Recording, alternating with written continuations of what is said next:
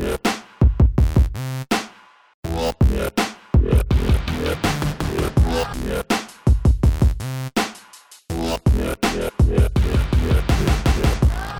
is going on, everybody? You are listening to episode 162 of the OK Beast podcast, a weekly show where we get together to talk about the biggest topics in video games and nerd culture. I'm one of your hosts today, Alex Van Aken, and this week I'm joined by Brandon Wilson. What is going on, Brandon? Are you just Alex Van Aken today?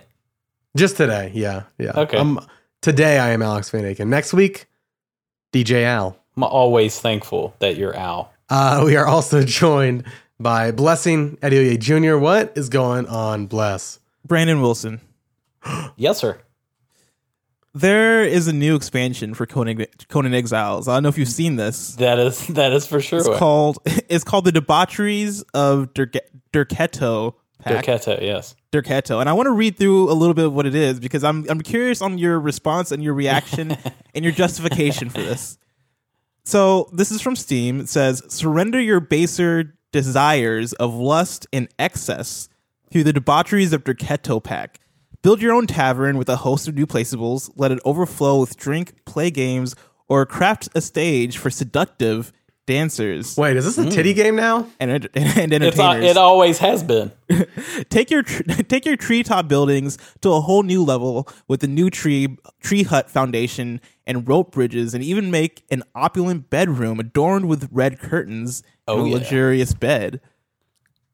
Play around with 12 exclusive emotes like juggling balls in the air or throwing your beer mug to the ground after a after a deep drink. That Dress was a yourself strategic alluringly. pause there, blessing. Oh yeah, you like the strategic pause? Juggle your balls dress in the air. yourself dress yourself alluringly in new jewelry jew- jewelry dancer in noble outfits or serve Mm-hmm. in your tavern looking like an innkeeper now brandon Mm-hmm. Is this why you love conan exiles is this what i've been missing out on the whole time Um, I mean, this is this is a new DLC, so obviously th- all of this stuff is brand new. But um, there brandon knew there have always been um these things in Conan. interesting interesting Um, I'm gonna I'm gonna be honest. I black out every time every time Conan gets gets brought up, and so I I think I just had no idea that you know this these were the vibes. You know, I mean, I honestly think that Conan has never gotten a fair shake, particularly on this show. really, But I, I mean, Conan is Conan is a legit game, and they they have feverishly released additional content for it. Like it's it it has a regular release it- schedule. is it they this are type of very content? vocal? Huh? is it is it the is it the um? Hold on, let me pull up uh, Steam back up. Um, And our next DLC features a sex swing. is it this is is it is, is, are the are the packs usually filled with seductive dancers and entertainers? No, there, I mean, there's always been dancers. So uh, dancers Oh. or enter, or entertainers uh, um, have always been a thrall. Excuse me, base base Conan Exiles was was the one that br- that brought in the heat. Okay, Yeah, so um, there's always been dancers. Like uh, oh, you know, you're you're asking about um, uh, su- uh, suggestive um, imagery and so forth. Um, that's all. Like on the PC version, you get you get full frontal nudity. I mean, you get full nudity. I'm Oh. rather. oh, Um, even better. Uh, I have not played the PC version, so Mhm. um, on the PS4 you get um, top uh, nudity. Mm, That's wild. yeah, I I'm yeah. I'm looking at the mature content description right now, uh, and it says um, the developer described the content like this: Conan Exiles has brut- brutal combat where you can cut off limbs and heads of human opponents, and All blood that is is shown true. frequently. Players may choose to play the game with either no, partial, or full nudity enabled. Right. This is possible in both single player and multiplayer. I'm Yeah, a never, nude- I'm a never nude myself. So Mm, Full Keep that nudity is only me. available on on PC, as far as I know. I have not played on Xbox, so I you know man, um, I'm not 100 percent certain. But there is there's tons of um, decapitations and uh, dismemberments and all sorts of stuff in in that game as well. Dude, So you're one, you're selling me on Conan.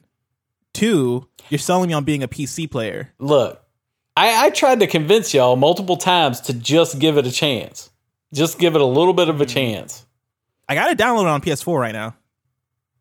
Like, I, to me, and I, I the closest correlation that I can make, and and this is totally going to be misconstrued, but the closest correlation I can make is the the combat experience is similar Don't say it.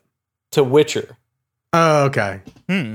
I, I was So- expecting to say it's similar to Dark Souls. I don't No, know why. combat combat combat is similar to Witcher.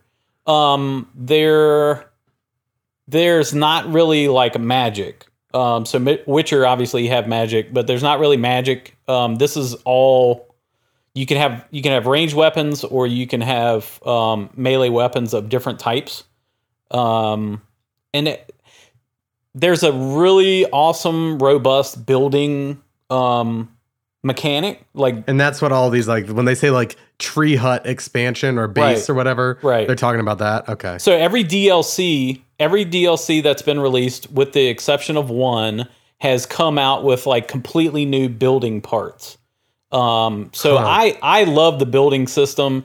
As a matter of fact, the the private server that we were playing around with, um, actually it's still available. We just haven't been playing as much lately. But um, the that private server, uh, we most of what we did was just run around and build stuff, just build different things.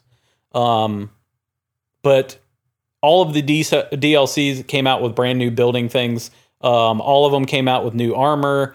Um, but the most of the main systems of the game have remained the same pretty much throughout the entire um, uh, throughout the entire cycle of the game. Uh, they've also added a bunch of dungeons and so forth. So I there have are instance dun- uh, dungeons. Yeah. Uh, what do you know what Second Life is? I say I, am being being 100 percent serious I I've heard of Second Life before, but I've never played it. because when Blessing was reading off the description, it sounded like there was like role playing going on, like uh, serve your patrons in the new innkeeper outfit. Like are are, are people just like It sounds like one Hanging of our. out in the It sounds like one of our extra live streams. I I imagine that there are servers that there's like heavy role playing, but I have Hmm. I've never played on one of those. I love the heavy play. Yeah, you're you're referring to petting, not role play. oh, but it even know have that that too. I didn't even know that was a term. It does heavy have that too. heavy petting. Oh, oh. Well, That took a turn. I'm glad um, we started off with with um, Conan Exiles. yeah. I Yeah. I- I would love it if you guys would would give it a chance. Just give it a couple Yeah. hours, Extra and you Life may is not coming like soon. it, but Extra Life, Extra I think, Li- would be a pretty good opportunity. It would. I agree. I agree. It would. Now that you're now that you're coming. So Boom! Yeah. Announcement. uh, yeah, I guess so. Spoiler alert. Bigger announcement co- soon to come. Uh, let's get into what we've been playing this week, though, guys. Let's let's Hmm. set Conan Exiles to the side. Um, set all that Let's- hot Conan news to the Exile side. Exile Conan. Hmm We're gonna exile Conan, uh, and we're gonna talk about Yooka-Laylee in the Impossible Lair. That's what I've been playing this week. I think Blessing, you also got a chance to play it for a bit today. Yeah. Um, you were provided a code. I grabbed the game at Best Buy. Uh, I'm having a ton of fun with it. So, for for those who don't know, uh, people might be familiar with, or probably familiar with Yooka-Laylee, the first Yooka-Laylee.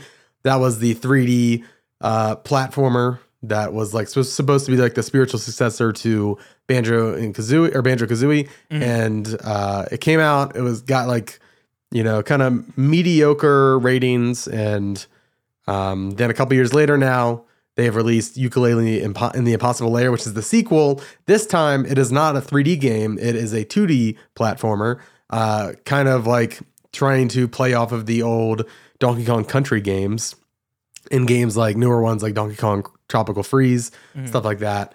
Um, and so the whole point of Yooka-Laylee in the Impossible Lair is uh, the main bad guy, capital B, I think is his name or something like that. Uh, he was he was like the main bad guy in the first one too, but he's back and he is like trying to. He has something called the hive mind, which is like this uh, the scepter that controls the minds of uh, the bees, and you are in like this bee kingdom, and there's bees everywhere, and like you're the main like your main partner besides like like for Yooka-Laylee is like this this bee queen. So she's sending you through this kingdom to you're essentially collecting bees because this dude, this bad guy, has collected all the bees and and he's in this place called the Impossible Lair. And so essentially after the the uh, the main tutorial, which is like lasts about 10 minutes, you are put into the overworld and you can do one of two things. You can go and start playing through the 2D levels in like sequential order and and every time I think at the end of every like 2D level, mm-hmm. um, you unlock one new bee. And then that bee for every bee that you collect throughout like the main uh, narrative, I guess, uh, the main set of levels, you get that's one more hit that you can take in the impossible lair because you can enter the impossible lair anytime to try to beat the main boss. Um, but it's like incredibly difficult, and so it's like Breath of the could, Wild. Like Breath of the Wild, yeah. You could in Breath of the Wild, you could you could uh, go and defeat G- uh, Ganon mm-hmm. instantly. Uh, if you're skilled enough, you can do that in this game. As soon as you're out of the tutorial, you can go and fight the final boss. And if you are skilled enough at the game, you can beat the game. Um, but the whole point, and I think what I'm enjoying doing is going through all the levels, um, playing through them, um, and collecting the bees, and, and and yeah, I'm having I'm having a good time so far. I'm probably an hour in, not very far. Mm-hmm. do you know so what chapter you're at? Uh, like two. I think I'm on two or three. I think. Well, like chapter like is in like the like the levels. Oh, like each I, level I'm, is a chapter. Yeah, I forgot. I think I'm on chapter two. Chapter okay. two. Yeah, I am on chapter two. I'm on like the latter half of chapter two, so not super far. Um, but what I what I like, I've I've been watching this game all week on Twitch. Over Sean Capri's been streaming it this week, mm-hmm. and I, I watched him for several hours the other night. Played this game, and that's and I, then I like watched some some videos online, like reviews. And I was like, all right, I got to try this game because from everything that I've seen and what I've experienced so far, the reason I bought this game was for the overworld uh, because they're doing some some really clever stuff with the overworld to the point where like a lot of reviewers and uh, I was watching Sean, like I said, and they they all said like the overworld is almost like a separate game in and of itself, similar to like a Super Mario 3D world. Um, and what you do in the overworld affects and alters what happens in like the the 2D because the the the overworld is like 3D, like you're mm-hmm. like isometric 3D.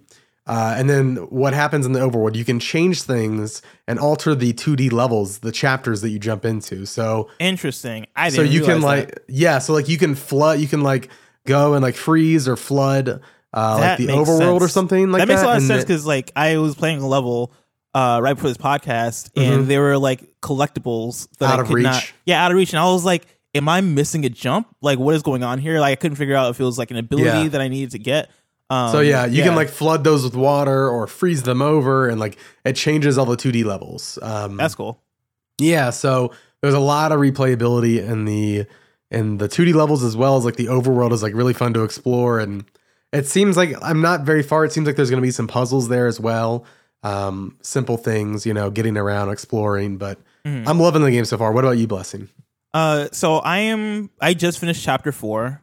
Um, I, I don't know how I feel about it. I, I right now I don't love it. Um, like I, it's it's difficult for me because I really love 2D platformers and I really really love rare games, especially like Donkey Kong, right?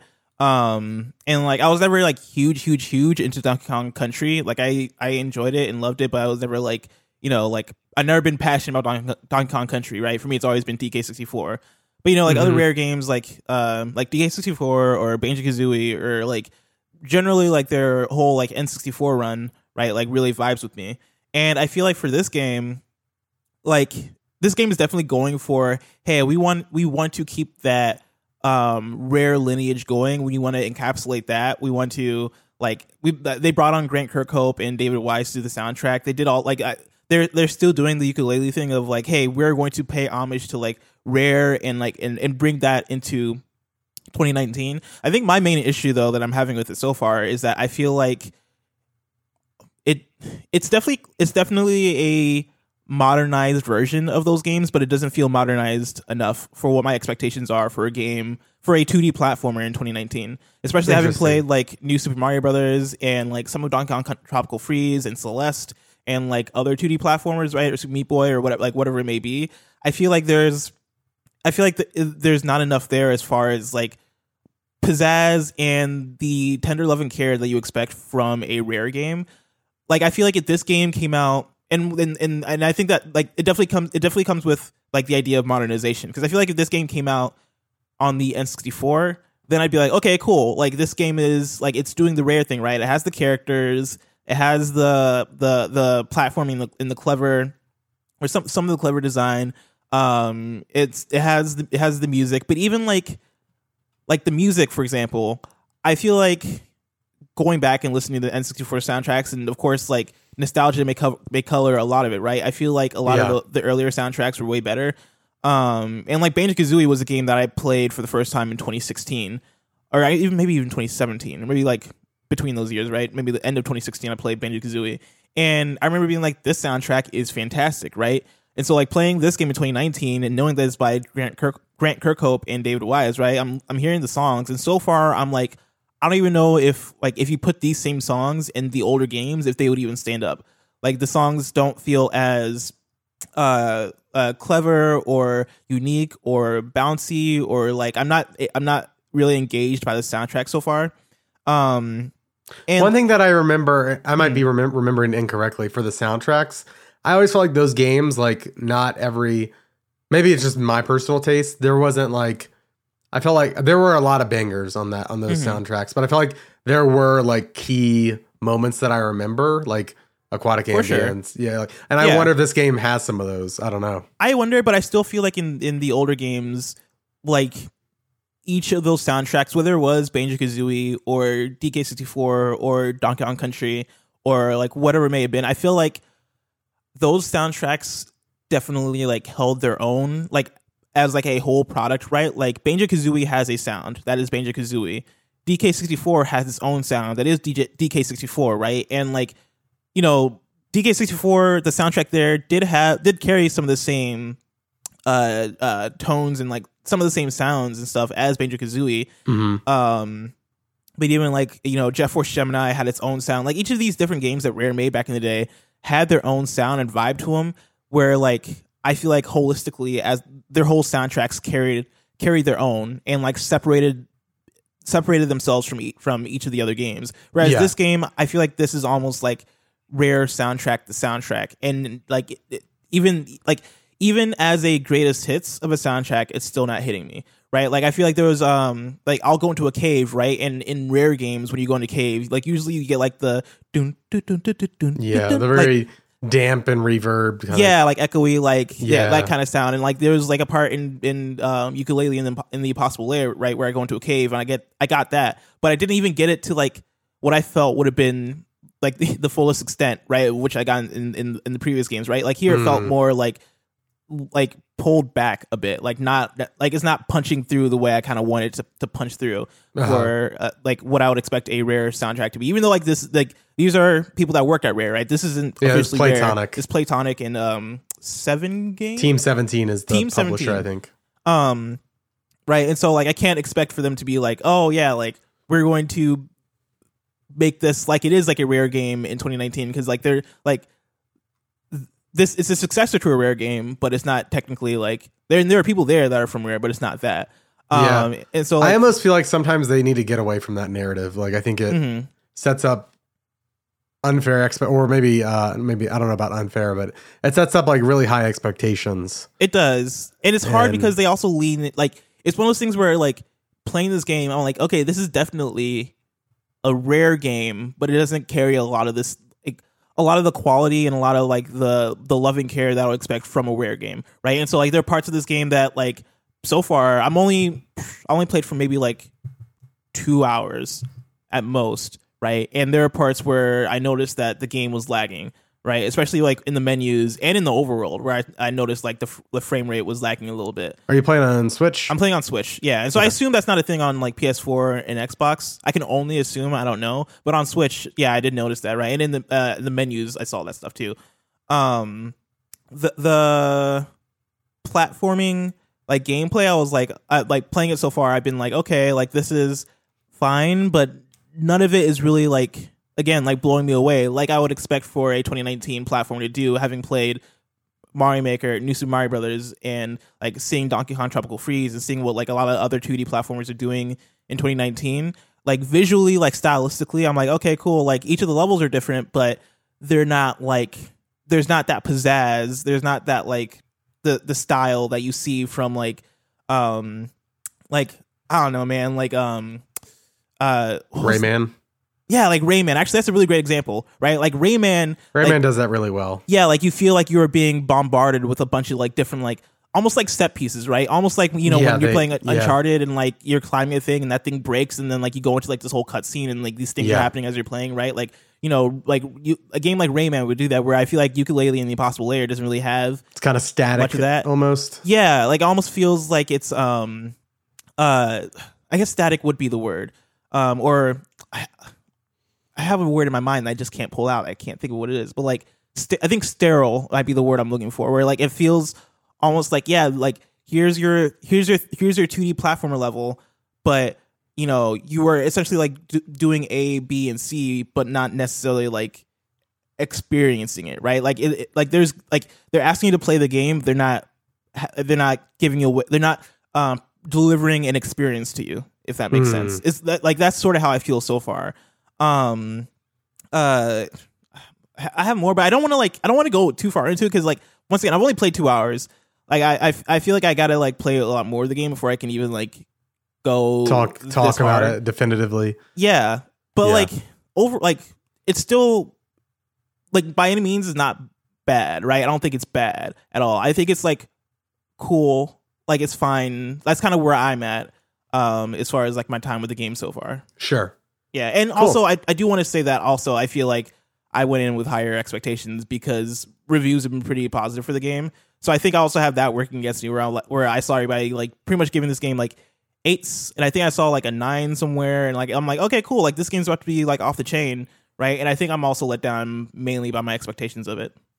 Yeah, I went in like with with I'm on the opposite. I think I went in like Mhm. even though there's good reviews, I'm like, all right, this looks interesting. And I mostly like I said, I mostly went in because I wanted to see how more so how the game worked and stuff. Mhm. And I went in with lower expectations, and I think I am pleasantly like I, I think I've hit those like I've kind of it's kind of hit those expectations for me, luckily. Mhm. And so I am early hours. I am probably enjoying it more than you are, but I'm curious to see you know next week where we're at when we have more time to play with it. But For sure. Uh, Brandon, uh, you have been you got a you reviewed Grid first of all. Your Right. reviews up on okbeast.com, but we haven't had a chance to talk about it on the OKBeast podcast. So That's right. Uh, how is Grid? Uh, Grid is Grid is a a good racer. Um, it unfortunately it doesn't go much beyond that for for me in particular because I- one of the things that I I really attach myself to on particularly on racing games.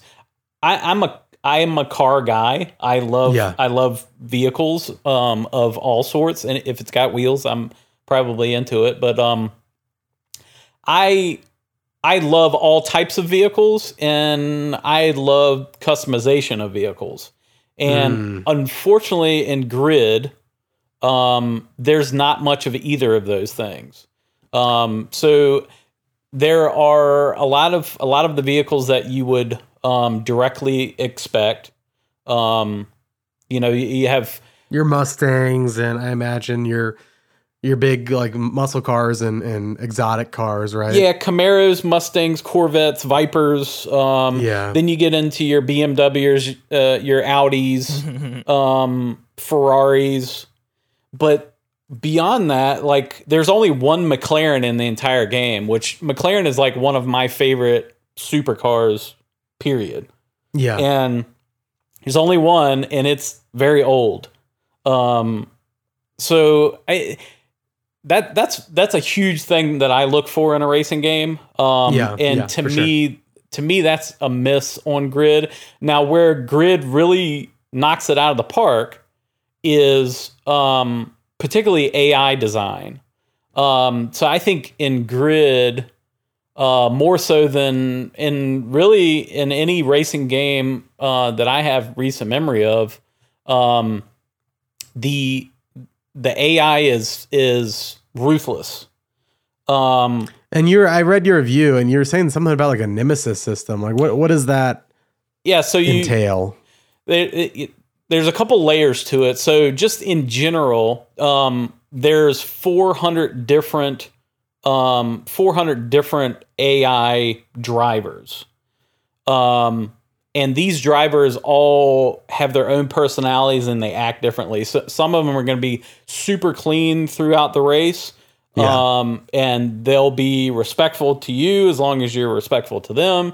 And then there are some that are much more aggressive and they will they will drive into corners uh, regardless of whether you're there or not. So they'll edge you in out of a corner. Um, but the next layer to that is the nemesis system. So if you if you nudge another driver and it and it all depends on their their specific personality. But uh, you know, on some if you nudge them a few too many times in a race, they get pissed off and they drive to retaliate. So uh, once you've kind of ticked off a nemesis, um, their their primary goal is no longer to win the race, but to more or less to take you out of the race. Um, Interesting. Okay. and and I was kind of worried about this system because there are times, uh, and and I can't think of one specifically, but I know um, in in experience that there are times when racing games can be over the top. Whereas, Mm, okay. uh, whereas you either have drivers that are that are uh, much too easygoing or way too aggressive. And my fear was that once I trigger a nemesis, uh, it's it was like going to be crazy. Um, and there there are occasions when it's like that, but I didn't feel like it was t- like too much.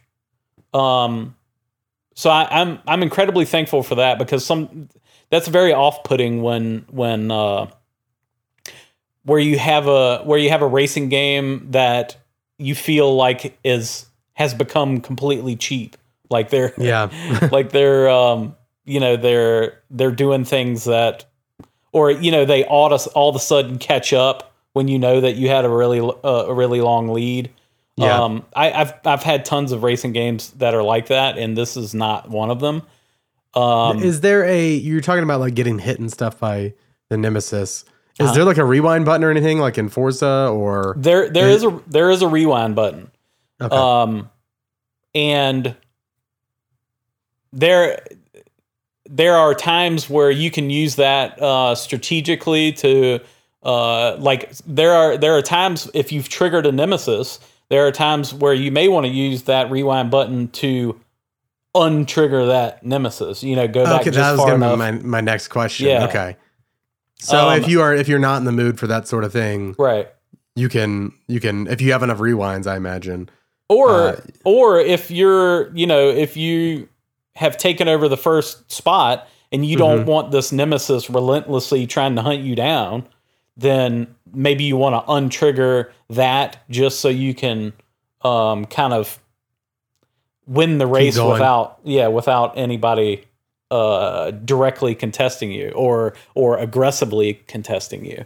Now um, the next layer to it is um, you also have a teammate system. So you can call on your teammates um, to either block for you. So if you're if you're in the lead position or maybe you're in the top three and they're close behind you uh, if you want to prevent other drivers from coming up and trying to take your spot then you can Oh, have cool. you can have your teammate try to block for you and it That's really sometimes it works sometimes it doesn't Yeah. and and it's all uh, it's also based on your your teammates own experience uh, like your teammates own personality um, you can also have them like uh, try to um, aggressively go in front of you and clear the way so they can either block from you uh, you know to prevent people coming up from behind or they can go in front of you and And aggress. right and try to take people out for you That's cool. I, I like that a lot.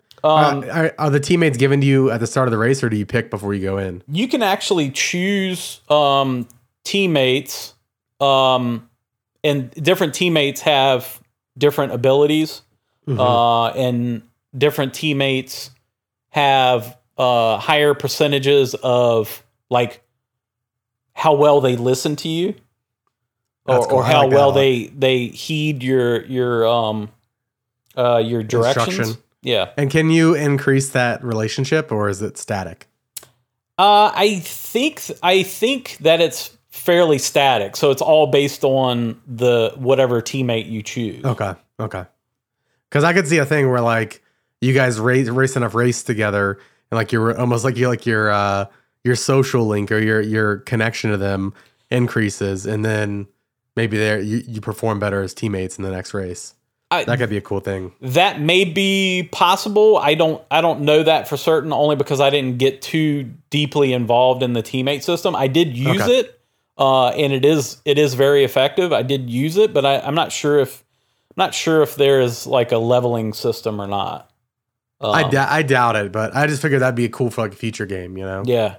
But hmm. Um, well, nice. so yeah so ai design is is definitely where where this game shines um but again if you're if you're really into customization and so forth there i i don't remember the exact number of vehicles but i can tell you that as far as customization goes um there's a handful of of liveries that are like preset graphics and you can change the colors of those preset graphics so it's not like a forza where you can completely de- design your own graphics and so forth Yeah. um it's you're you're completely constrained to what's there Hmm. um so that that was kind of a downer for me but otherwise the the game is very solid and if you're into a game that you can immediately jump into and and get some uh solid close to simulation type racing in um it's it's it's good How are the courses in the in the environments? Is it like pretty diverse in terms of like you're are you racing in like cities and like woods or like is it pretty much Um, most of them. Uh, so there are some road courses. Most of them are um, track settings specifically. okay? Um, but there, I think it's in um, Japan. There is a road course where you know you kind of climb through the mountains and then come out into the into the city, and there's uh, cool like um, I don't. Uh, I think they're cherry blossom. Uh, yeah, cherry, yeah, yeah. cherry blossom trees and so forth. Uh, it's it's really cool. Um, and and then of course you have kind of what's been known to be the the standard in racing games. So you have um, you have different weather. You're always going to have like your racing. I mean your uh, raining races and your uh, dry races, and then you've got um, like uh, sunset, nighttime, yeah. um, you know, right in the at noontime in the middle of the day. Um, so uh, there's a there is a variety, and in addition to that, there are different uh, arrangements of each course. So I think, if I recall correctly, I think there's up to like ninety different um, Variations. arrangements, um, like out of the box. Gotcha. And I And I, then- I missed I- I missed if you said this earlier. Is this like a reboot or is it a remake? Because it's It- it's just called Grid, but there's been previous Grid games, right? Yeah, it's a reboot, and it uh, Okay. Grid. Um, just in doing you know, preparing for the review, Grid, and I wasn't aware of this, but Grid is kind of like a extension of their TOCA series, and that TOCA series goes all the way back to 1997. Oh wow. So, if that gives you any idea to how long these these games have kind of been around, so it is a reboot of the of the Grid series. I didn't realize like TOCA was a thing. Yeah. Yeah, to- Interesting. TOCA, I think, um, is a British uh, championship. If I if I understand Oh. my if I understand my um, Yeah, this European yeah European racing championships, um, I think I think that's how Toka started. Wow, I just like had a whole new world opened to me. Because I'm like I'm googling all of this as you, uh, as you've been talking about it, and yeah, like TOCA goes back, TOCA race car or TOCA race driver. Yeah, like it's PS2 game. It's it's deep. Like um, Yeah. Codemasters uh, and Codemasters obviously is very deep in in racing in general. I think, um, and it's it's in the review, but I think uh, out of since 2010, they've had 23 um, racing releases out of 29 total releases. So okay, so I'm looking at the games right now, and it goes starting from 1997. It's TOCA Touring Car Championship, TOCA 2 Touring Cars, TOCA World Touring Cars, TOCA Race Driver, and that's where PS2 starts, right in 2002. TOCA Race Driver 2 in 2004, TOCA Race Driver 3 2006, to, uh, Race Driver 2006. Wait, so they had two games in 2006. They had TOCA Race Driver 3, and then they had Race Driver 2006. Both those came out the same year, which is interesting. And then they had Race Driver Create and Race 2007. Then they had Race Driver Grid, and then they had Grid 2, Grid Autosport, and now Grid 2019, which is like such an interesting series. I didn't know I didn't know um, was a thing, but yeah, it's like It's deep. Grid has this like deep history. Yeah. That's cool. That's wild. Well, I'm wild. glad you. I'm, I'm glad you like Grid. I, I the only Grid I played was the one on the 360. Um, if I'm remembering correctly, the first one.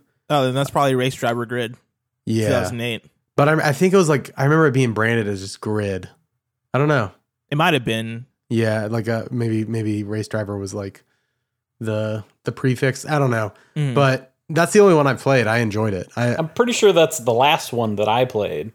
yeah, Um, because I think we played it together. I remember the cover and everything. It was like a silver vehicle, uh, like and the camera angles like coming from like the asphalt. Uh, which I guess that's like most racing games, but like yeah, I remember it being like a very intense camera angle, and it being like Oh, a yeah. silver car drifting So, or something. Essentially, it was like the cover has um grid in like big letters and like race driver is like really small on top of Yeah. it. So yeah, you Yeah. probably would just know it as grid. Um Yeah. and yeah, like the camera angle is like on like you know looking up at the car um like close up and it's like a black car looking har- all hardcore. That's what it is. Yeah, yeah. yeah. That the, I, I liked Grid, the first Grid, or I don't know, I don't know, Race the Driver first Grid. grid. on three. Yeah, the first race driver. I like Well, I Race mean, Driver Grid. you're right. I mean, this is the first grid um because the previous ones were just like TOCA whatever Mhm. whatever. Yeah. But well, cool. I'm I'm glad you like Grid. Um Bless, how is Uncharted Lost Legacy? Oh man, so I've been playing Uncharted Lost Legacy, um, and I was not expecting to like this game as much as I do. I am like, I'm, I finished it. I finished it in like a couple days, Mhm. so this is your first playthrough? yeah, yep, of right Lost on. Legacy. And I played like all the other Uncharted games, right? I played Uncharted one through three. I played four, and my thing has always been like, especially for Uncharted one through three, like I respect them. Uh, I can see why people would really enjoy those games. I didn't really love those games. I loved parts of them, like Uncharted one. I didn't really like like it all, but Uncharted Well, two, right? Like- it's interesting that you bring that up because Mm. I I started playing the Uncharted series. oh, Um, really? Yeah. So I just started playing. I've never played it before. I knew that Like it, this week? was on my list. Uh, actually, I think I started two weeks ago. Oh, this is perfect um, then. Yeah. So um, so that was going to be my question. Like, should should I be liking Uncharted One is m- No. uh, more No. than No. more than I do. no. Do you, I mean, do you? How are you? Do you like it, or do you? Are you like whatever? So I'm I th- and this is going to be a kind of like a a, a weird lead in, but I'm Hmm. a huge fan of Nathan Fillion. Okay. And now I see why everybody has been fighting tooth and nail to try to get him uh, to be Nathan Drake. Um, so I I like I, I'm I'm into like the humor and stuff like that, and I and I read your tweets. Um, so maybe you weren't as attached to the humor, but um, I I'm into the humor and stuff, and I can see where the where where the story can go.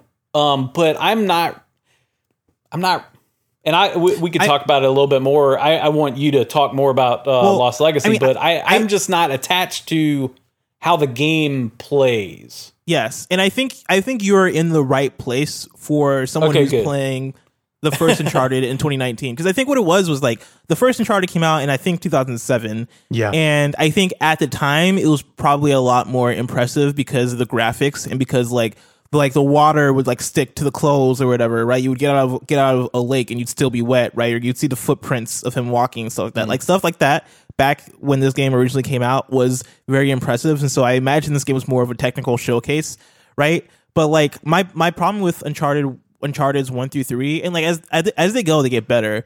But I I never really loved the gameplay. I did I do as far as like the characters, right? I do enjoy Nathan Drake's humor. I think he's a very I think he's a likable character. But like, you know, even by Uncharted 4, right? I never felt like super connected and passionate about passionate about the characters of Uncharted. I was always mm-hmm. like, yeah, this is all right. Like this is cool. Like it reminds me of like I was gonna say I, I want to say Fast and Furious, but I like like I feel a connection to the characters in Fast and Furious. By the time like by the time I got to like Fast Six, right, I felt more connected connected with those characters, and so maybe like even like Mission Impossible might even be a better.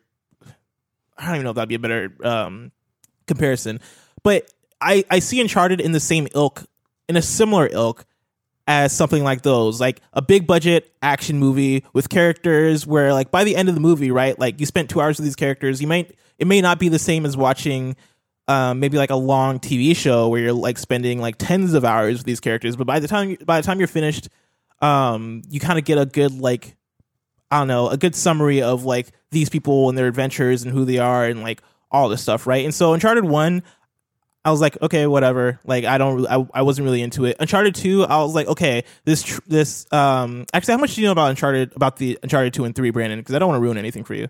I know I know essentially nothing. Okay, Um, now I won't get so into the all details I, then. all I know is what I've played so far in in one. I've managed to to skirt all of the spoilers, and I'm I'm kind of going into it fresh. Gotcha. So yeah, Uncharted 2 like had moments and like a good setup for those moments where I was like, okay, like this is impressive, this is really cool. But at Yeah. the same time, like I still had uh, tons of issues with the gameplay, like because Uncharted ver- is very much like uh third person shooting, like third person cover based shooting, where the shooting's not amazing, you know, in one through three, right? It's solving like these puzzles that I, I always felt like interrupted the experience and never really like felt natural in terms of like a gameplay flow. And then it was mm-hmm. also climbing, which I always felt was like like didn't really leave room for creativity in the way you went about in, about the climbing, right? I felt like especially in one through three, right? Like the climbing was very much like, oh yeah, make sure you're putting your stick in the right direction, press X, and yeah, on like you're jumping onto the next ledge, and you're doing that over and over and over again.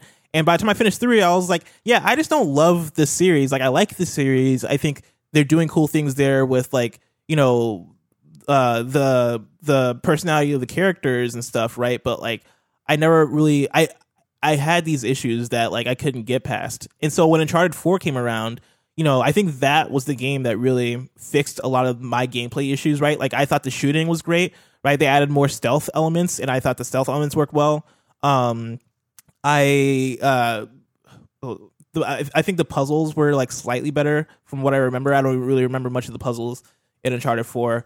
Um and I think the climbing was The gun, the gameplay and climbing was really good. yeah like the climbing was way improved because like they they like they were so creative in ways that like things break apart and like how they um subvert your expectation with what's going to happen next because like at that point they built a formula and they're at every moment it felt like they're like okay how do we how do we make it so that you know we're following the formula but then we you know we um sweep them off their feet at the last second. And they do that over and over and over again in Uncharted 4, and I think it works super well.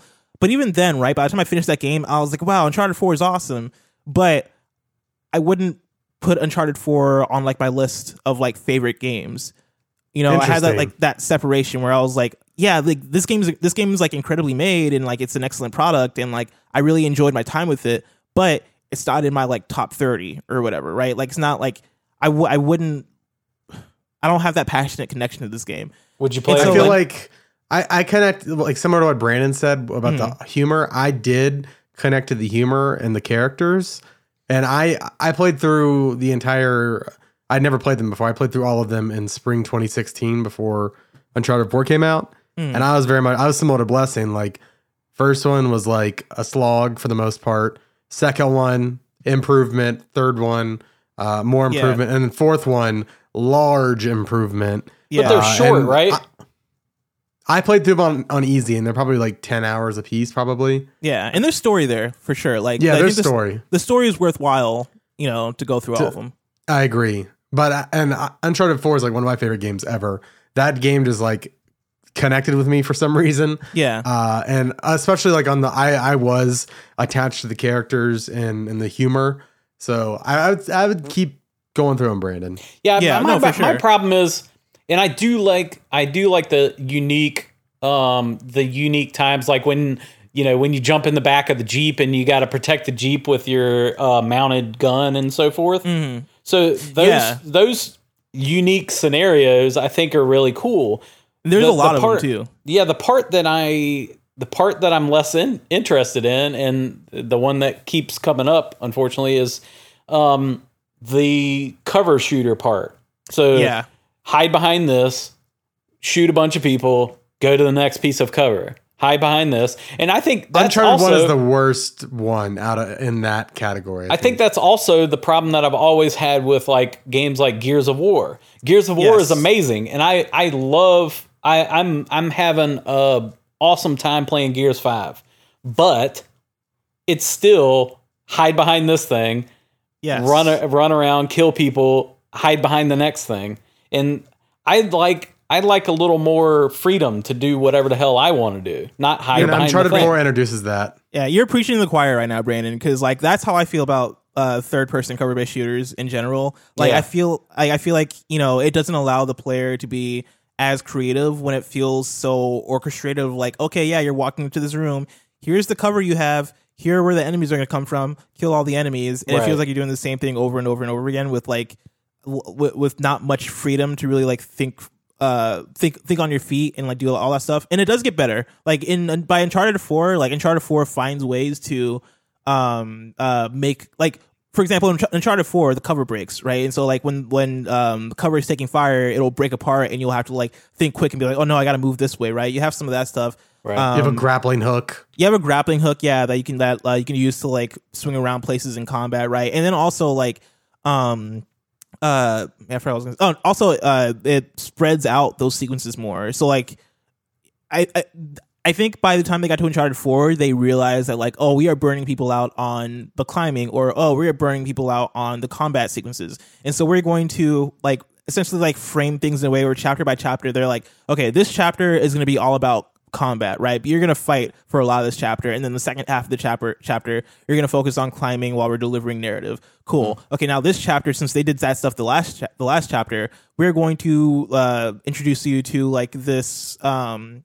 this different like cave area over here, and we'll, we'll have you like um uh solve this grand puzzle, right? And like they do such a good job of uh uh making the game flow a lot better in terms of its pacing and in terms of like what you're doing that you don't necessarily like get tired of climbing like you do in, like the, the the first few games um So I Yeah. So I have to make it all the way to four in order to start enjoying this. it it starts even getting better in i will say it starts Two. even getting better in two like Okay, good. one, one is pretty egregious with that stuff two definitely like gets way more interesting in terms They of what start you're doing. introducing like the set pieces. And I don't want to give the impression that I'm not enjoying not the first one at all. It's just it's very predictable in in specifically in the combat. It's very predictable. Like Yeah. here here we are. I recommend again. putting the first three on easy and blazing through them.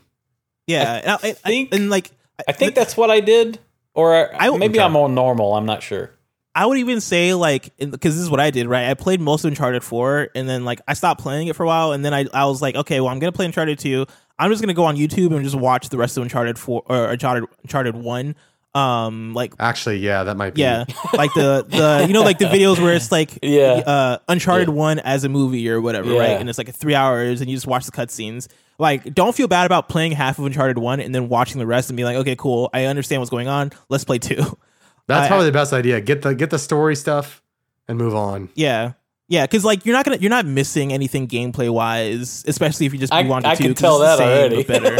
like Uncharted Two is very much the same but better, and so like you know definitely like don't feel bad about being like okay let's let's get the gist of this so I can go on to the next thing. But you But- did say that one has um, several more of those sequences where it's not cover shooting.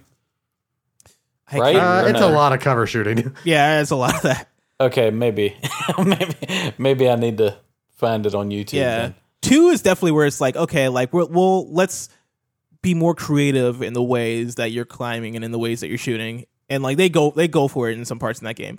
Um Yeah. but yeah, 4 is the 4 is the one where I'm like, okay, they got it down. Like they fig- they figured it out. This doesn't feel tedious at all. Like this is actually really fun. Um I don't own with- four yet, um, but I do know. can borrow I think it's on I have like a copy. well, it's on platinum or something too, right? Isn't it? PlayStation So hits it's like yeah. yeah, super cheap. Yeah, it's like 20 bucks on PlayStation hits and it's always on sale. I'm sure you can find it for like 15 bucks. Yeah, I've I got, seen it for I like got, ten dollars um, on Black Friday. I got this collection uh, on sale. I think I paid. I think I only paid like nine bucks for this collection when I bought it. Mm. Eight, eight or nine bucks or something. Nice. so Lost Legacy, right? Like Mm-hmm. going into this game, I was expecting like more Uncharted Four, but like for some reason, I was expecting it to be like lesser Uncharted Four because I feel like that's the, the impression I got from when the game came out and how people were reacting to it. It's and side and characters. Like you don't. think, Yeah, like, it's gonna hit. as yeah. much, like I don't care about Chloe that much. I didn't care about Nadine. I didn't care about like like I was like, okay, cool. I'll play it when I play it, right? And so I finally played it, and I actually like really loved the um. I really loved a few things, right? I loved the dynamic between Chloe and Nadine. I liked the the characters and how they they fleshed out those two characters and kind of their relationship and how that relationship grew through the game. I thought it was I thought it was naturally done. Um, I liked how focused this game was. Like it's not like pre it's not like Uncharted in general where it's like okay, I went we went to this place, we explored this this area. Okay, we got to go fly all the way to this other area because this thing is leading us all the way over here. Okay, let's do that again. Okay, now no, now we have to go all the way to this Back. area over here. Yeah. Like it, it, Uncharted Uncharted uh 1 through 4 for me felt like a lot of it felt like the same narrative over and over again because it was like goose chasey, right? Even though I feel like in two and three they did some things to separate them out, but a lot of it felt goose chasey. It was like, okay, we got this thing, we got to fly over here to do this thing. Lost Legacy is more so like, hey, we're going to focus on this location and we are going to focus on this treasure. And this was the first time in an Uncharted game where I actually cared about the story of like the treasure they were looking for and the lore of it and like what it meant to like the culture of the people. Like they really went in like deeper into the culture of of uh I think the thing was called like the Tusk of Ganesh or something like that. Yeah, the Tusk of Ganesh that sounds exactly right. Um and like, you know, it's like this Indian treasure, right? And Chloe uh is Indian or at least part Indian, I believe. Um and so like they kind of they kind of dove into that side of things and kind of like, you know, talked about how this like ancient society because there's always an ancient society in Uncharted. Uncharted. Yeah. So they kind of went into like how the ancient society, like uh, how their culture ran and how like I don't want to get just like spoilers because I'm, I'm actually getting into narrative stuff, but like the way they connected the dots as far as like what Chloe is going through, what Nadine is going through, what this ancient society is, and what's happening in the in in their world today, and that- how that all plays a role with each other. Like I thought was just super well done in a way that I didn't even realize could happen because I, I did not like that like that's the stuff I didn't care about in Uncharted one through one through four. I didn't care about any of those ancient societies. I didn't care about like what the treasure was. I was always just like, all right, like let's go, let's climb to the next thing, right? Like it was it, it's very much like an action movie. Whereas in Lost Legacy, like they treated that stuff in such a way where I was like, oh no, I actually care. Like what is the the Tusk of Ganesh? How does this play? Um, uh like with like with these other things that you're finding and like how like w- what like what is the story of this of this society? Like how did this all happen right? That i thought was well done. I thought the villain was cool. Um the set pieces like it felt like they were like okay cool. We know what to do with this um with this engine. We know what to do with this framework because we did it with uncharted 4 let's just refine it in uncharted lost legacy and it felt like that to me where like you're like you you you have the grappling hook um but you're like using it in in in I thought like for some pretty cool ways, especially toward the end of the game. Um, I don't know, man. I don't know what else, what else to say, but, but like, yeah, this game, I I'm really into it. It's probably my favorite Uncharted game. I like the characters even better than the main characters in Uncharted one through four, and like, it's not a thing where like I don't like the humor of Nathan Drake and all that stuff because it, it reminds me Nathan Drake's humor reminds me somewhat of like, um, is it Shawn Spencer from from Psych? Do you guys watch Psych? Uh, no, I don't. I haven't. so Shawn Spencer from Psych, right? He's the main character. He has this. He's like white dude, but like ha, like has his like goofy like like fun humor, right? And I fr- I, fr- I freaking love Psych. Uh, it's probably one of my favorite comedies, right? And Nathan Drake, yeah. is kind of psychish to me, and I don't know if it's because like he looks slightly like Shawn Spencer to me. Um, but he, for some reason, like I make that connection with with Nathan, Drake. But Nathan Drake's like his personality and and and and the hero and all that stuff like never really struck that with me because I can never I, I for some reason and it's just unknown to me I could never make that connection with that character. But in Lost Legacy, I I felt like Chloe and Nadine felt more real than Nathan Drake. Like Nathan Drake, and maybe that's the thing, right? Nathan Drake feels like an action hero. He feels like this dude who, like, by at the end of the day, right, he's gonna save the day. Um, and that's how things kind of always play out because he's the hero, right? Whereas Yeah. Chloe and Nadine actually felt like they had more baggage going into their adventure and they had um uh actual personalities as far as like their struggles that they're going through, their character flaws, how those character flaws kind of like butt against one another uh, on their journey. Like all that stuff felt more believable and felt more relatable than in the previous Uncharted games. Um, and so yeah, I'll leave it at that uh, because you know Uncharted Lost Legacy isn't a new game. We just spent all the time t- talking about it, but really enjoyed the game. Um, highly recommend And- it if you haven't checked it out. And it's it's an experience all by itself, right? It's not like a DLC or anything like that. Yeah, no, it, it I think it started off as a DLC, but I think they made it so big that they were like, okay, let's just spin this off into a new game. Um, because it like it feel it feels like a whole game, right? It's like eight hours long. I want to say eight nine hours long. Oh, wow. Um, yeah, it has a beginning, middle, the and, and end. It's, it's like barely connected to Uncharted Four in terms of story. Mm, Yeah, nice. I, I want to get around to playing Lost Legacy. I keep meaning to do it. dude, do it. I think you'll really like it. Yeah, maybe next year I'll I'll finally play that. Maybe I'll probably grab it like over Christmas or something, and and over the holidays maybe I'll play it. Um, let's get to some announcements. Of course, if you're enjoying this podcast and you want to get it early every single week, uh, you can head over to patreon.com slash okbeast. Throw us a few bucks and you can get the show early, as well as access to a bunch of other perks and bonus content. Uh, of course, if you want to help us out, uh, maybe you can't financially, that's totally okay. One thing you can do that is really helpful for us uh, is to go and review us on iTunes um, and and review, subscribe, all that fun stuff. Uh, I'm gonna I'm gonna pull up our recent reviews while I keep going through the announcements, and then at the end of the announcements, I will read off the reviews. Uh, of course, uh, you can get all of our content on okbeast.com and youtube.com slash okbeast. Um, uh, we're at okbeast now on, on Twitter. We're at facebook.com slash okbeast. Uh, and then if you want to join our Discord, you can head over uh, okbeast.com slash discord, and that'll get you in. We got people talking about stuff all day long. Of course, you can get a shirt uh, to support us at okbeast.com slash store. Uh, and then every Monday we stream uh, in the evening at twitch.tv slash okbeast now. Uh, thanks everybody for for Sorry, coming I- and doing that. I'm, I just remembered when this episode comes out. We're probably not going to stream tonight. yeah, probably not. We are.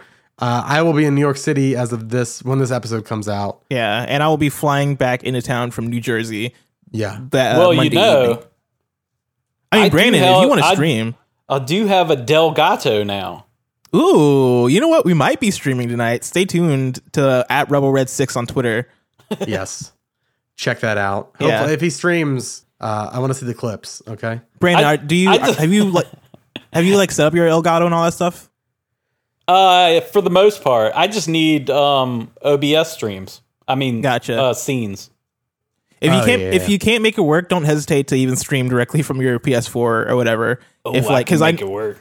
Because I know OBS. I mean, oh, I have hella issues with OBS, but I think you're probably more computer savvy than I am, and so go for it, man. Twitch.tv slash okbeast now. Follow Brandon on Twitter at rebelred6. Follow me on Twitter at it's Van Aken. I just hit my mic. I apologize. Sorry, that was uh, hilarious. Fo- Follow Blessing at Blessing JR. Follow Ian, who is not here this week because he is flying to New Jersey to get ready for his wedding at Ian Why Not. So the reviews that we have this week, thank you everybody for taking the time to uh, to do that. Jake always swins uh, says from kind of funny to okay beast. Started listening to this podcast last week and I am hooked. I've been a kind of funny best friend since the beginning, but witnessing the beautiful OK Beast takeover on Kind of Funny Games Daily, I knew I had to check these guys out. I'll be here every week tuning in. Thank you, Jake. Appreciate that. Uh, and then the next one comes from Ace Even, five star review saying, Love this podcast. Uh, I started listening after hearing Bless on Kind of Funny, as a lot of people have, I'm sure. But once I listened to a few of their podcasts, I'm in. It's in my weekly rotation now. Keep it up. Thanks so much for that review. Let's uh let's get into the news, guys. Um more PlayStation 5 news have, have been revealed this week uh, via wi- via via a wired exclusive. Sony came out and officially announced that the the console is called the PlayStation 5. Whoa. Whoa, we got a twist, expected? baby. Nobody It's expected wild. this. It's wild. Super wild. Um, so it's coming officially holiday 2020. Um, and so they were from the uh, the PlayStation blog. Uh, they kind of there's a there's a larger wired post that we'll link in the show notes, but we're gonna read the they kind of have recapped um, the they've summarized the article pretty nicely here in the the PlayStation blog. It says. Uh, since we originally unveiled our next generation console in April, we know there's been a lot of excitement and interest in hearing more about what the future of games will bring. Today, I'm proud to share that our next gen console will be called the PlayStation 5 and will be launching in time for holiday 2020. Uh, these updates might not be a huge surprise, but we wanted to confirm them as our PlayStation fans, uh, for our PlayStation fans, as we start to reveal additional details about our vision for the next gen. Uh, then they go on to link to the Wired uh, article, which is of course in our show notes. Um, and they're they're talking about a big thing that they talked about this week was the new controller, which is unnamed. Um, the PlayStation blog continues. what do you think is uh, gonna be named? the DualShock Five. Lies. Um, I, there is a chance it could no? be different though. I mean, I think it'll probably be the DualShock Five, but like what they they call it DualShock? they ooh, And uh, and and the the O is a zero. They do go into some details about like the new features of the controller that make me They think that, like it might Um, not be called the DualShock Five. Yeah, It Yeah, might be called the Dual Haptic Five Dual Haptic Five. or Dual Haptic So, One. They the the two key innovations that they're talking about in this blog and in the the Wired article. Um, they say first, we're adopting haptic feedback to replace the rumble technology found in controllers since the fifth gen of consoles. So that goes back to PlayStation N64? Two. Because the N64 had the rumble Oh, yeah, pack, but they're right. probably Yeah. they might be talking about the PS2 because that was actually built in the controller. Yeah. Um, with haptics, you truly feel a broader range of feedback. So crashing into a wall in a race car feels much different than making a tackle on a football field. You can even get a sense of variety of textures when running through the fields of grass and plodding through mud. So what they don't say in this, what they say in the Wired article is this haptic feedback. Devs can uh, fine tune the resistance of the the um, the triggers as you're pulling them, and so they can like and uh, in a tech demo the the author of the Wired article, uh, who I believe was Daniel Victor, or no, not Daniel Victor. I'm sorry, it was who was it? Uh, By the way, Wired, where do you put correction: your- uh, the PS1 controller did have rumble. did it really? Okay. Yeah, yeah, yeah Uh, later down the road. Peter Rubin was the the author. Uh, they're essentially describing like in this tech demo, they like pulled a bow back or whatever, um, and like it felt like they were pulling a bow back Yeah. because the resistance was different versus like firing a gun. Or they're also talking about like running on different surfaces and like how the controller can Doesn't Xbox simulate that. do this, or is it more? Because I know Xbox has rumble in the controller when you're playing like Xbox does not Forza. do this. Okay, this sounds cool. Yeah, Xbox. I'm really into this. Xbox has the uh, hairpin triggers that you like click the switch on the Elite controller. You click the switch and Mm-hmm. it reduces the amount of time it takes to hold it down. Um, but they do not have like the haptics controller. Hmm. Uh, and so they're talking about like through like the the speaker on the controller and through this haptic feedback, like it really like they're like bringing a new dimension to to gameplay as far as like feel goes, like it physically in your hands. Hmm. So that's that's actually like the most exciting thing about all of this for me. Um, and they said, oh, they, they actually did go and continue. They said, um, developers can program the resistance of the trigger so that you can feel the tactile sensation of drawing a bow and arrow or accelerating an off road vehicle through rocky terrain. In combination with the haptics, this can produce a powerful experience that better simulates various actions. Game creators have started to receive early versions of the new controller, and we can't wait to see where their imagination goes with these new features at their disposal. Um, but yeah, and then they went ahead and said they also confirmed that uh, Ghost of Tsushima is a PS4 game still. Um, Prove it. and yeah, prove it right, which is kind of wild still uh, to think about because literally last episode we were like, what if it's a PS5 title? I still think it could be a transitional title. Like I still don't. I, I Yeah. still see that being a thing. I'm. I mean, I think it has to be spring. Just because, like, I can't imagine, like, if it, like, if Maybe they're June? marketing it at June. That's what they did with The Last of Us. But that was the last Yes. of us. But it was but it was also like the first Last of Us. Like That's true. Yeah. I could see be be June or um May. Yeah. I feel like, like, you get You want to get you want to get it further enough from The Last of Us Part Two, but also you if if this is going to be a core like we're marking this as a PS4 title, then you also want to get it ahead of the far PS5. away from the launch. Yeah, Yeah. So I don't know. It's I don't know. I feel like that was those are the biggest things, right? They, them talking about the controller. They brought up like the SSD thing. Oh, and they were saying um you can I had it I had it bookmarked, but I think I oh here we go. Uh, this is in the Wired article. They said uh, quote aided in part by the simplified game data made possible by the SSD, Sony is changing its approach to storage, making a more configurable installation and removal process. Uh, and he's they're quoting uh, Mark Cerny here, who is the like lead architect. Uh, rather than treating games like a big block of data, Cerny says, we're allowing finer grained access to the data. And then, uh, in quotes, that can mean the ability to install just the game's multiplayer campaign, leaving the single player campaign for another time, or just installing the whole thing and then later deleting the single player campaign once you've finished it. Uh, regardless of what parts of a game you choose to install and play, you'll be able to stay abreast of it via a completely revamped user interface. They just went in and were talking about, you know, changes that they're. yeah. I don't think they got into really specifics, but they were talking about like being able to jump into a multiplayer game from the da- the PlayStation dashboard, like yeah. which I feel like they promised that with the PlayStation 4. and I that's the thing. sworn they they did. they did, and they have that stuff like somewhat implemented in the PS4. Th- th- yeah. Yeah. like the the way they're framing here, I'm like, all right, like we've heard this, we've like we've heard this rhetoric before. Yeah, we have. Um, We definitely maybe like have. maybe they'll actually do it this time and like go all the way with it because like the Yeah. you can because here's the thing you can choose like which part of a game you install first. For I've some never games. been. Where does it? Yeah, for some games, right? Like I've, I don't. I can't remember the last time I was asked. Yeah, what, but, like, I how- remember launch at the launch that that was a thing. But yeah, I don't, it, I don't it- know it- any game that stopped I've becoming recently. it stopped becoming like so much of a thing like the further and further we got into the generation. But also like how many games are you playing nowadays that has um, single player and multiplayer? Like I think Yeah. I think that I think that's the real thing where it's like you know I think games have gotten away from like having both those modes in the same game. And so like we there there there's become less opportunity to be like, oh yeah, I'm just gonna play the the multiplayer or whatever. I feel like this is primarily maybe just for Call of Duty.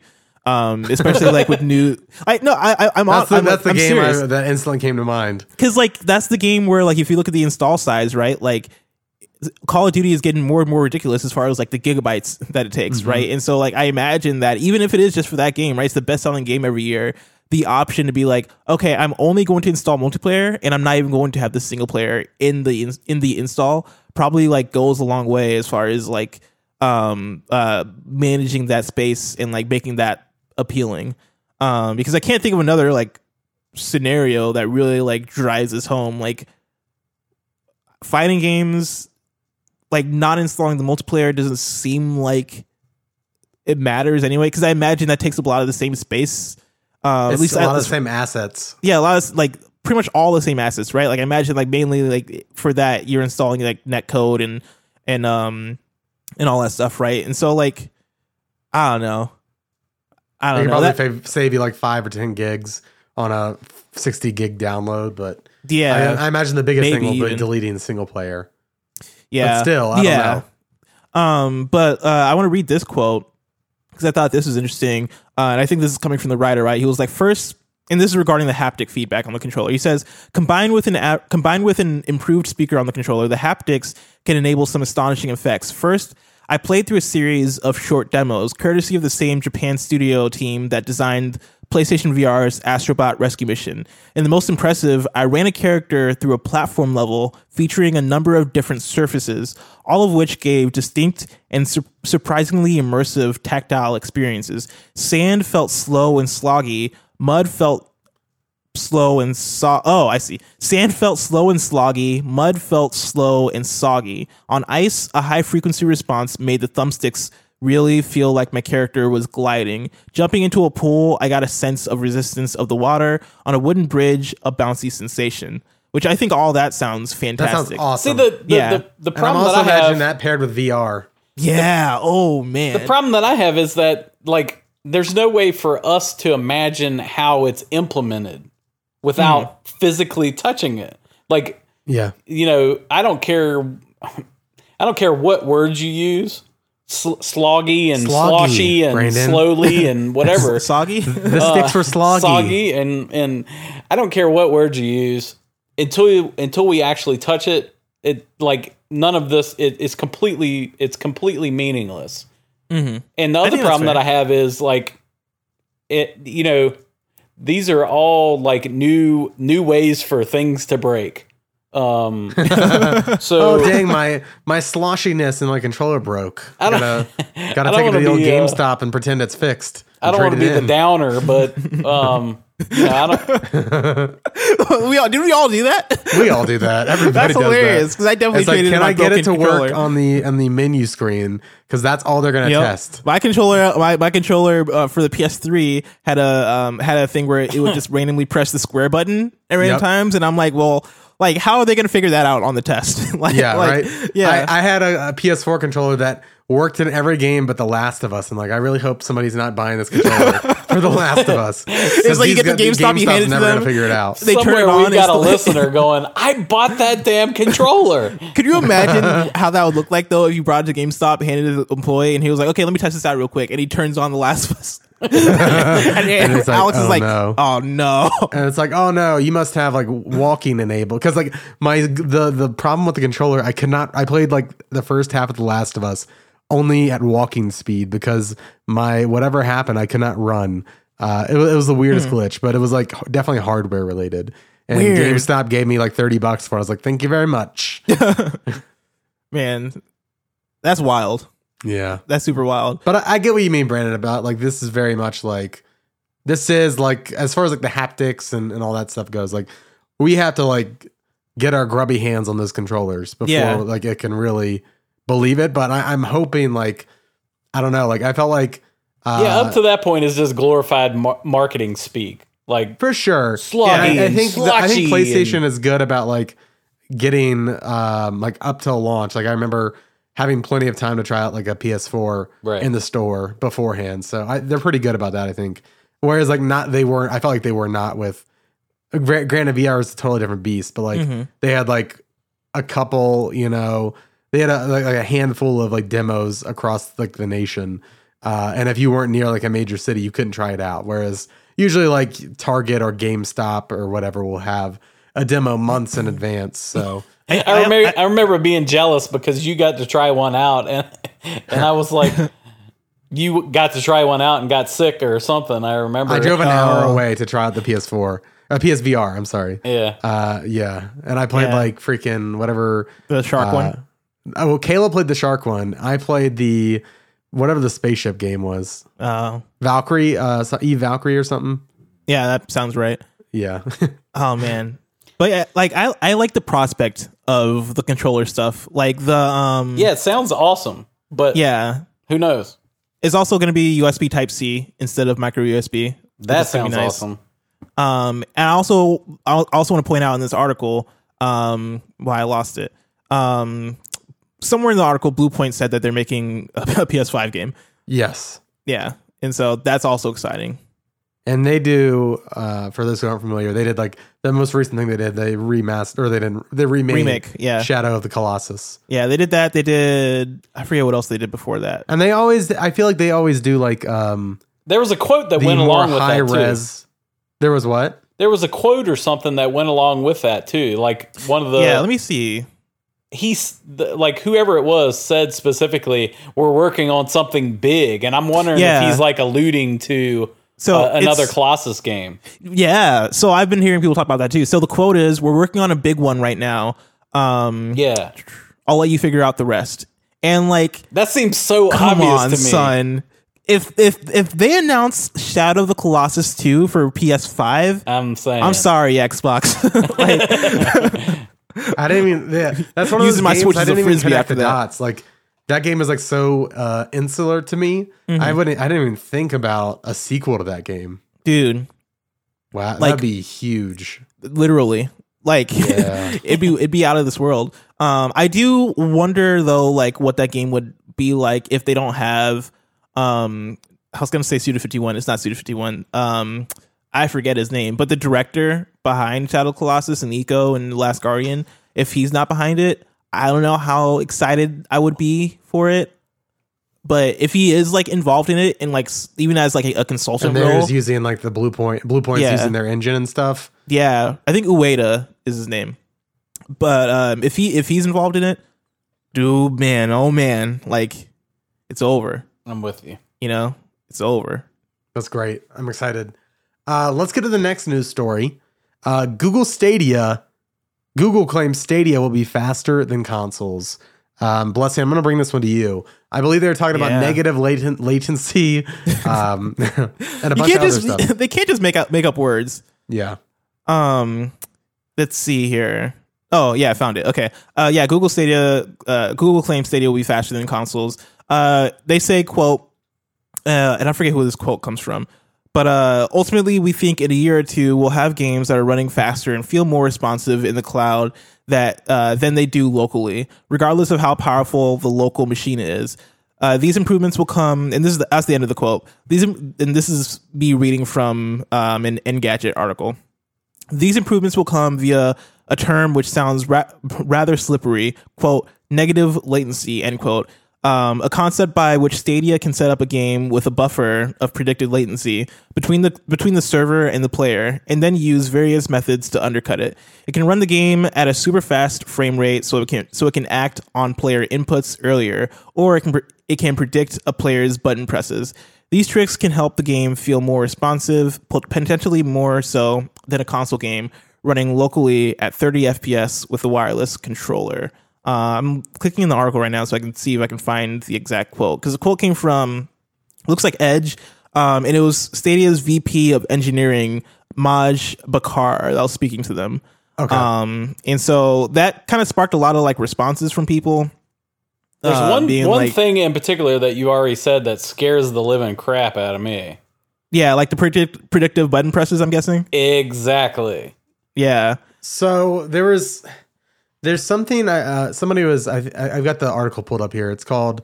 It was about uh, BlazBlue or whatever, uh, and the producer, and they have a technology um, that is called GGPO. I think it's used by a number of devs. That's the impression I got, but especially by um, Fighting these people. Yeah, yeah, and they were saying it's essentially like uh, I think the quote here says the producer said uh, GGPO receives the remote inputs from the network and compares the predicted inputs to the actual ones. He said, uh, if it finds a discrepancy, it rewinds the simulation back to the first incorrect frame, repredicts the inputs for each player based on the updated input stream, and advances the simulation to the current frame using the new prediction. So essentially, it.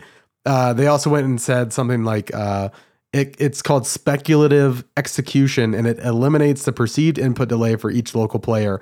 By guessing what each player each player will do on a previous input, GGPO makes for a smoother experience. So it sounds like there's this is this tech is already being used in games, and Google was just like, let's call it negative latency. Yeah, and th- that's my whole. That's like my whole take on this is that it sounds like essentially marketing from people who are entering the game space but have not marketed in video games before, right? And so like they're new to it and they're like, "Oh yeah, we'll call it negative latency because we're Google and we know the the the smart terms," but they don't realize that they're speaking to an audience that also like that is also familiar with these terms. And so when we hear somebody say negative latency, we're like, what is that negative latency? You're telling me you're going to predict my button presses. That doesn't sound like it's going to be good for me. Um, but I think like it's, yeah, it's, it's, it's one of those things that like it, I, I, I understand why people would respond and be like, what in the world is this? Like, why, like, why would you make this? But I think when it, like, when it comes down to it, what they're doing is probably just like, more simple than they're actually putting it. It is, pro- probably just them being like, oh yeah, we're trying to re- reduce latency by pretty much what Alex explained, right? Like, um, uh, doing the whole like predictive thing, in, like correcting the incorrect input, and then like going from there. And it's something that on our side we probably won't ever notice, right? Like, it yeah. reminds me like when this, the multi-million millis. I don't even know the word. multi million million Multi seconds, multi-million second. millionth What's of a all second. millisecond? I don't know, man. Milliseconds are pretty small. Nanosecond. Yeah, Hey, nanosecond. Is it nano? Um, okay. But Yeah, it reminds me of like when you see like when you're playing an online game, right? And like you know if you don't have the greatest of internet, I feel so dumb and right now. you're like a million se- a millionth of a second. Uh, there's nanosecond and then picosecond. Oh, after Nano. So yeah, mic, uh, Milli, Micro, Nano, and Pico in that order. y'all ever be playing a game like online and like you do something, but like like you'll press right, but your character keeps running forward because your Yeah, all your yeah. connection. This seems like it's that. Yeah, That's what I'm worried I sw- about. Like, it's like I swear I did this, and Yeah. it's like the game is like nope. Mm-hmm. Well, that's that's what I'm worried about. Is like just because you have an algorithm that says 90% of the time in this situation somebody presses this button, that 10% of the time means I get a crappy experience because mm-hmm. I, inevitably I'm the one I'm the dumb guy that presses the wrong button. And if I press the wrong button, I should be penalized for it. Not So my- like proceed to the next level, you know? My assumption slash prediction is that the stuff won't actually get carried out. It will just be faster if you press it, but if you don't press it, that stuff stays invisible and it doesn't actually like carry through. But it just it just allows for less latency for when you actually like press the button because it's predicting that you're going to press the button. Now, does that mean if you press circle instead, it's going to be slower? Like, uh, who Oh, uh, knows? GGPO is made by the co-founders of Evo, I think. oh, really? Interesting. Interesting. Anyway, But yeah, that's kind of where I'm at with it. Yeah, yeah. It, it just I don't think this is anything really to worry about. I think I don't know. I you might it might affect like you might notice it like one out of two hundred games. Like I I'm definitely with you. Where like there's been times where I've played a game and it seems like this isn't even that widespread of a piece of tech. But Mm. so I don't know like if, even- if this is even know. in online games, right, where you see yourself like when you when you turn right, but your car keeps going forward, right? Usually it'll self correct itself so that like Yeah. two seconds, right, or even like one second, like you're like, oh yeah, it jumps back to where I actually went, which is annoying. But I think that is the nature of like the internet Online and streaming yeah. and online gaming, and so and I I mean I think like it's definitely a thing to think about as far as like the the validity of of Google Stadia and how that's actually going to play out. Like, is that a thing you're going to experience? That's the thing I, I've. That's the thing I think we're all kind of expecting and afraid of, and kind of like anticipating. Like, is this actually going to work, or is it going to be a thing where I'm like, cool, I press shoot and it didn't shoot. Okay, cool. No, now it's caught up because my my um my game did the thing where it froze up, but did the, the, did the dance where it caught up to itself, and so it did all the stuff in like 0.5 seconds, right? Like, yeah. we'll see. Also, um, speaking of Stadia, this isn't a news story. I just wanted to mention it because it is a news item for sure. Um, Mike Ybarra from Xbox left Xbox this week, Yeah, he did. and Did he go to Stadia? That's it's not been announced yet. But Oh, okay. I know there's a lot of a lot of the the twitters are are people are speculating that like oh what if what if Shawn Layden goes to Stadia? What if Mike Ybarra goes to Stadia? I don't think that's gonna happen, but what if you know? I mean, Could you imagine the announcement? I feel like you. Mike Ybarra quitting and, and Shawn Layden quitting before their respective consoles launch. You either got to get out of games or you're going to Stadia. I feel like I for Shawn Layden, I think it's more. Shawn Layden it like, seemed more like political, like Yes, like that's my, my my read on it is that like there's leadership stuff over at Sony that like isn't like that. Uh, maybe he doesn't feel like he should stay for like at at, at that company. Like it seems like there's stuff going on at Sony because like it Yeah. seems like lately, uh, there's been a lot of mixed mixed messaging going on over there. Um, been a lot of like decisions being made over there that seem interesting, especially for this time in the console launch.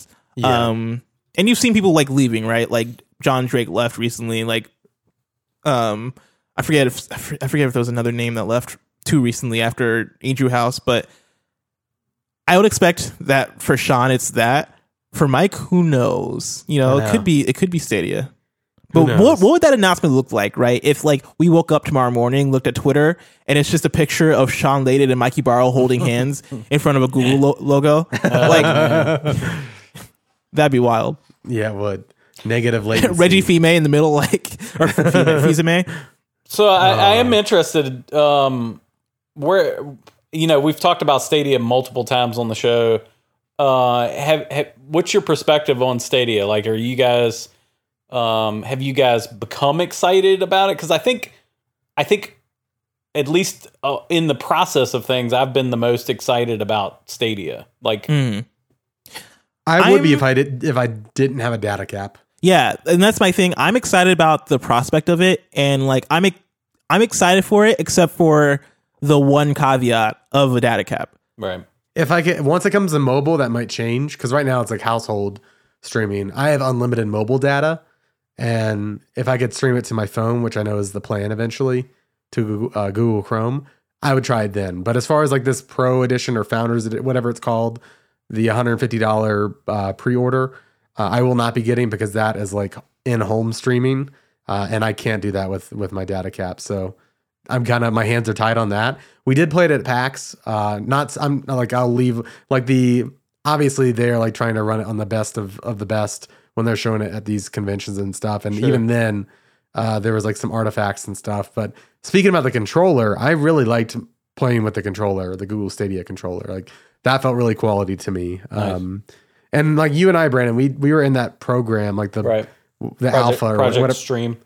Yeah, and I and I streamed that in my house, which was like the Google Stadia tech um, before it was called that, and it worked for me. Like I played uh Assassin's Creed on like a little laptop that could otherwise not run it, and it worked. Um, but I just don't have the bandwidth, like as far as internet goes, to to purchase it. You know what I mean? it. Yeah, and I think it's a thing that'll probably get solved down the line because like when you have like more stuff like you know games that have 175 gigabyte downloads and These like massive corporations are going to start knocking on the door of the government and be Yeah, or, like- or whomever, and and saying, hey, we need to we need to uh, break down these barriers. Yeah, uh, I think- because we're I- losing money. I think it'll definitely be a thing where like companies that have a lot to gain from like the um getting rid of a data cap, right? Or like you know like better internet, like the companies that have stuff to gain from that are going to try to we- try and weaponize like the general the general public or their like Oh, yeah. their um their audience or buyers or whatever. And I'll be there like- with my pitchfork. yeah, no, yeah, I'll be outside of Comcast, be like, be like, yo, give me two thousand or whatever. Yeah. So, well, uh, I, as far as that question goes, Brandon, uh, yeah, I'm, I'm excited to see what I, I hope it works for other people. I just, I just can't. I'm Uh, still on the fence. I actually I don't know if they're still selling the founders pack. I almost got a are. founders pack. I I kind of want to get a founders pack because like if it, like even if I I, feel don't obligated to. even if I don't like it, I get a Chromecast. Yeah, the So, Ultra. like- so it's it's the, Yeah. the nicer of the Chromecast. How much is that on its own? Now you're making me look into it. I think it's 80. I think it's 80. Oh, Mm, you're gonna make me slip up I know, right? huh? because if yeah, the founders pack like is a pretty good deal. It seems like because you also And get it's, Des- it's you get 130 Destiny. dollars, not 150. My apologies. It's 130 dollars, and Yeah, then you, it's you get the 129. You, get okay. the with that you get the Chrome's cast, you get the controller, you get um y- your a vanity name like a, or like a first first come first serve on a Oh. name. Ooh. Um, So if I if I really want to try to justify this purchase, You get Destiny I'm First getting- Light? It's Or no, not First Light. Chromecast Ultra. So that's I think you get Shadowkeep. oh wow. So the Chromecast, let's say I'm paying eighty for that, so I got fifty deficit. Then I throw in a controller that kind of makes up for that, and I can use that controller to play Steam games. Man, maybe I should get dude, Google and you get. Shadowkeep, and you can, and you can get Alex Van Aken, Hmm. or just Van Aken, or just maybe even Alex. You know, who knows? yeah. probably not Alex, but Oh, V. might- yeah. I don't know. Huh. You the, that the way you spun that, Brandon. No wonder you're in marketing by day. Because Brandon works for Brandon's joined Stadia. Yeah, right. Yeah, I'm I'm leaving my current job. And I, well, I It's would, Phil I would Spencer, do that Mikey in Barra, a freaking heartbeat. Reggie Fils-Aimé and Brandon Wilson standing together. Holding hands. My holding body's hands. ready. the new Stadia team. Negative latency. Uh, I love it. Sean Uh, Latency. Sean latency. There you go. Yeah. Uh, let's get into the topic of the show. Uh, this week we are going to talk about the Blizzard controversy, which is uh, sparked up after banning after they after they banned a player for speaking out against um, policy in China. Yeah. Um, so uh, specifically, you can get into a Bless. Go. go yeah, for it. there's a there's a lot going on here as far as There's like, a lot. what is going on. And so I want to read like verbatim. I'm going to try and read as fast as possible this New York Times article, and then we can we can pick apart. You can interrupt me if we if I re- if I say anything interesting. Yeah, but yeah, yeah. this comes from New York Times, written by Daniel Victor. uh, it reads. Activision Blizzard became the latest American company to find itself caught between its business interests in China and the values of its core customers after it suspended an esports player who voiced support for the Hong Kong protests during a live broadcast. The, de- the decision to suspend Chung Wei, a professional Hearthstone player in Hong Kong for a year while forcing him to forfeit a reported $10,000 in prize money prompted a backlash in the United States similar to the public relations debacle in the NBA has faced this week. Gamers posted angrily on social media and in forums while p- politicians saw it as another troubling sign of China's chilling clampdown on speech worldwide. Quote, recognize what's happening here. People who don't live in China must either self censor or face dismissal and suspensions, end quote. Senator Marco Rubio, Republican of, of Florida, wrote on Twitter. Quote, China using access to, uh, to market as leverage to crush free speech globally, end quote. Senator Ron Wyden of Oregon, a, Dem- a Democrat, concurred, saying on Twitter that Activision Blizzard showed, quote, it is willing to humili- humiliate itself to please the Chinese Communist Party, So, end one quote. second. I've just realized they have very much uh, buried the lead on this. I just want to let people in the know for Hmm. con- so they can. Essentially, a Hearthstone player said, uh, "Liberate Hong Kong, revolution of our times." Yes. Um, speaking about the uh, Chinese Communist or Oh, yeah, they really did uh, bury the lead. Socialist part. What is it? Ch- Chinese. Uh, Communist Party or is that is that the right one? Yeah, yeah. yeah. I know, Communist man. Party of China. Yeah. Uh, essentially speaking out uh, against what's going on over in China right now. Yeah. Uh, so they, they've kind of buried that lead in this article. So continue Yeah. now that people have context. um hope, I'm hoping they cover like more of the actual details when when I think they do. They get into it. um, quote, um, this is coming from Senator Ron Wyden. He says, quote, no American company should censor calls for freedom to make a quick buck, end quote, he said. Activision Blizzard, which has created some of the most popular games in esports, including Overwatch and StarCraft, said Mr. Chung had run afoul of a rule barring players from any act that, quote, brings you into public disrepute, offends a portion of a portion or group of the public, or otherwise damages, end quote, the company's image. Uh, in a post-match interview with the Taiwan stream of Hearthstone, Mr. Chung, who is known as Blitzchung, appeared with ballistic goggles and a gas mask, pr- protective gear often worn by protector, protesters during demonstrations in Hong Kong. Mr. Chung shouted in Mandarin, "Liberate Hong Kong, revolution of our times," a popular slogan of the protesters. Mr. Chung did not respond to an interview request on Wednesday, but in a chat with fans on Tuesday on Twitch, a live streaming service, he expressed no regret. Quote, Today, what I've lost in Hearthstone is four years of time, end quote. He said, re- referring to the years he spent playing the game. Quote, but if Hong Kong loses, it would be a matter, it would be the matter of a lifetime, end quote. In the second quarter of 2019, Activision Blizzard earned 173 million from the uh, from the Asia Pacific reason, region, about 12% of its 1.4 billion worldwide total revenues. Blizzard did not respond to a request for comment on Wednesday. Several companies have recently apologized uh, after offending Chinese sensitivities or have uh, preemptively self-censored to ensure that they do not lose um, access to the luc- lucrative Chinese market. And then they go into Essentially, they want to stay in the good graces of the Chinese government. yeah, Who has the power to disbar them from uh, conducting business in that territory? Yeah. Um, and the article goes on to like cite uh, the NBA stuff that went down. It's a very similar similar situation where GM spoke against the Chinese um, government. Uh, but then it continues. It was not yet clear what commercial impact the backlash to Blizzard would have, but many of the many many of its users reacted strongly. Threads on Reddit forums dedicated to Blizzard games lit up with criticism, while calls to boycott the company or cancel subscriptions spread through Twitter. One person to cancel his World of Warcraft subscription was Mark Kern, who led the team that created the game. Wow. Um, yeah, I didn't see this. Yeah, and they they I know who Mark Kern is too. Wow, that's Yeah, he his tweet says just says it's done hashtag boycott Blizzard, and then like it's him uh, canceling his, his subscription. it's a screenshot. Yeah, in the in the in the text where it says please tell us why you're canceling your, your, your subscription, it says. I made this game with the team. I am opposed to Blizzard's fear of China and the silencing of Blitzchung. I am calling on Blizzard to stand up for what is right, um, which is pretty powerful. Like I'm almost getting teary eyed Yeah. reading that. Um, in an interview, Mr. Kern said China was a major source of revenue for the gaming industry, and he knew he was quote closing many doors end quote career wise by speaking out on Twitter. Um, and it goes on to talk about more of uh, Mr. Kern. Uh, I am trying to like find stuff that's more pertinent. But that's actually pretty much the whole article. And so like there's more details. I was hoping this article would touch on more details about like the actual like series of events because yeah, like Blitzchung essentially comes out in um uh to support like the protests going on in Hong Kong and speak out against the Chi- uh, Chinese government and the government or in the Chinese Communist Party, right? Um, uh, Blizzard essentially bans him for a year, uh, takes away his winnings, whatever, and pretty much like essentially like takes away the idea of this guy ever having an, uh, a Hearthstone career ever again. Um, because like when you're out for like being out for for the year, and like even I don't even know if he'd want to come back after like whatever that year's up. Um, but yeah, like they sh- they they shut him down. Um, after that, there there were I know there were protests and a walkout at Blizzard with their Yeah. employees. It was like Right. a, a few dozen employees, from what I remember. Yeah. walked out at the Irvine campus, I believe.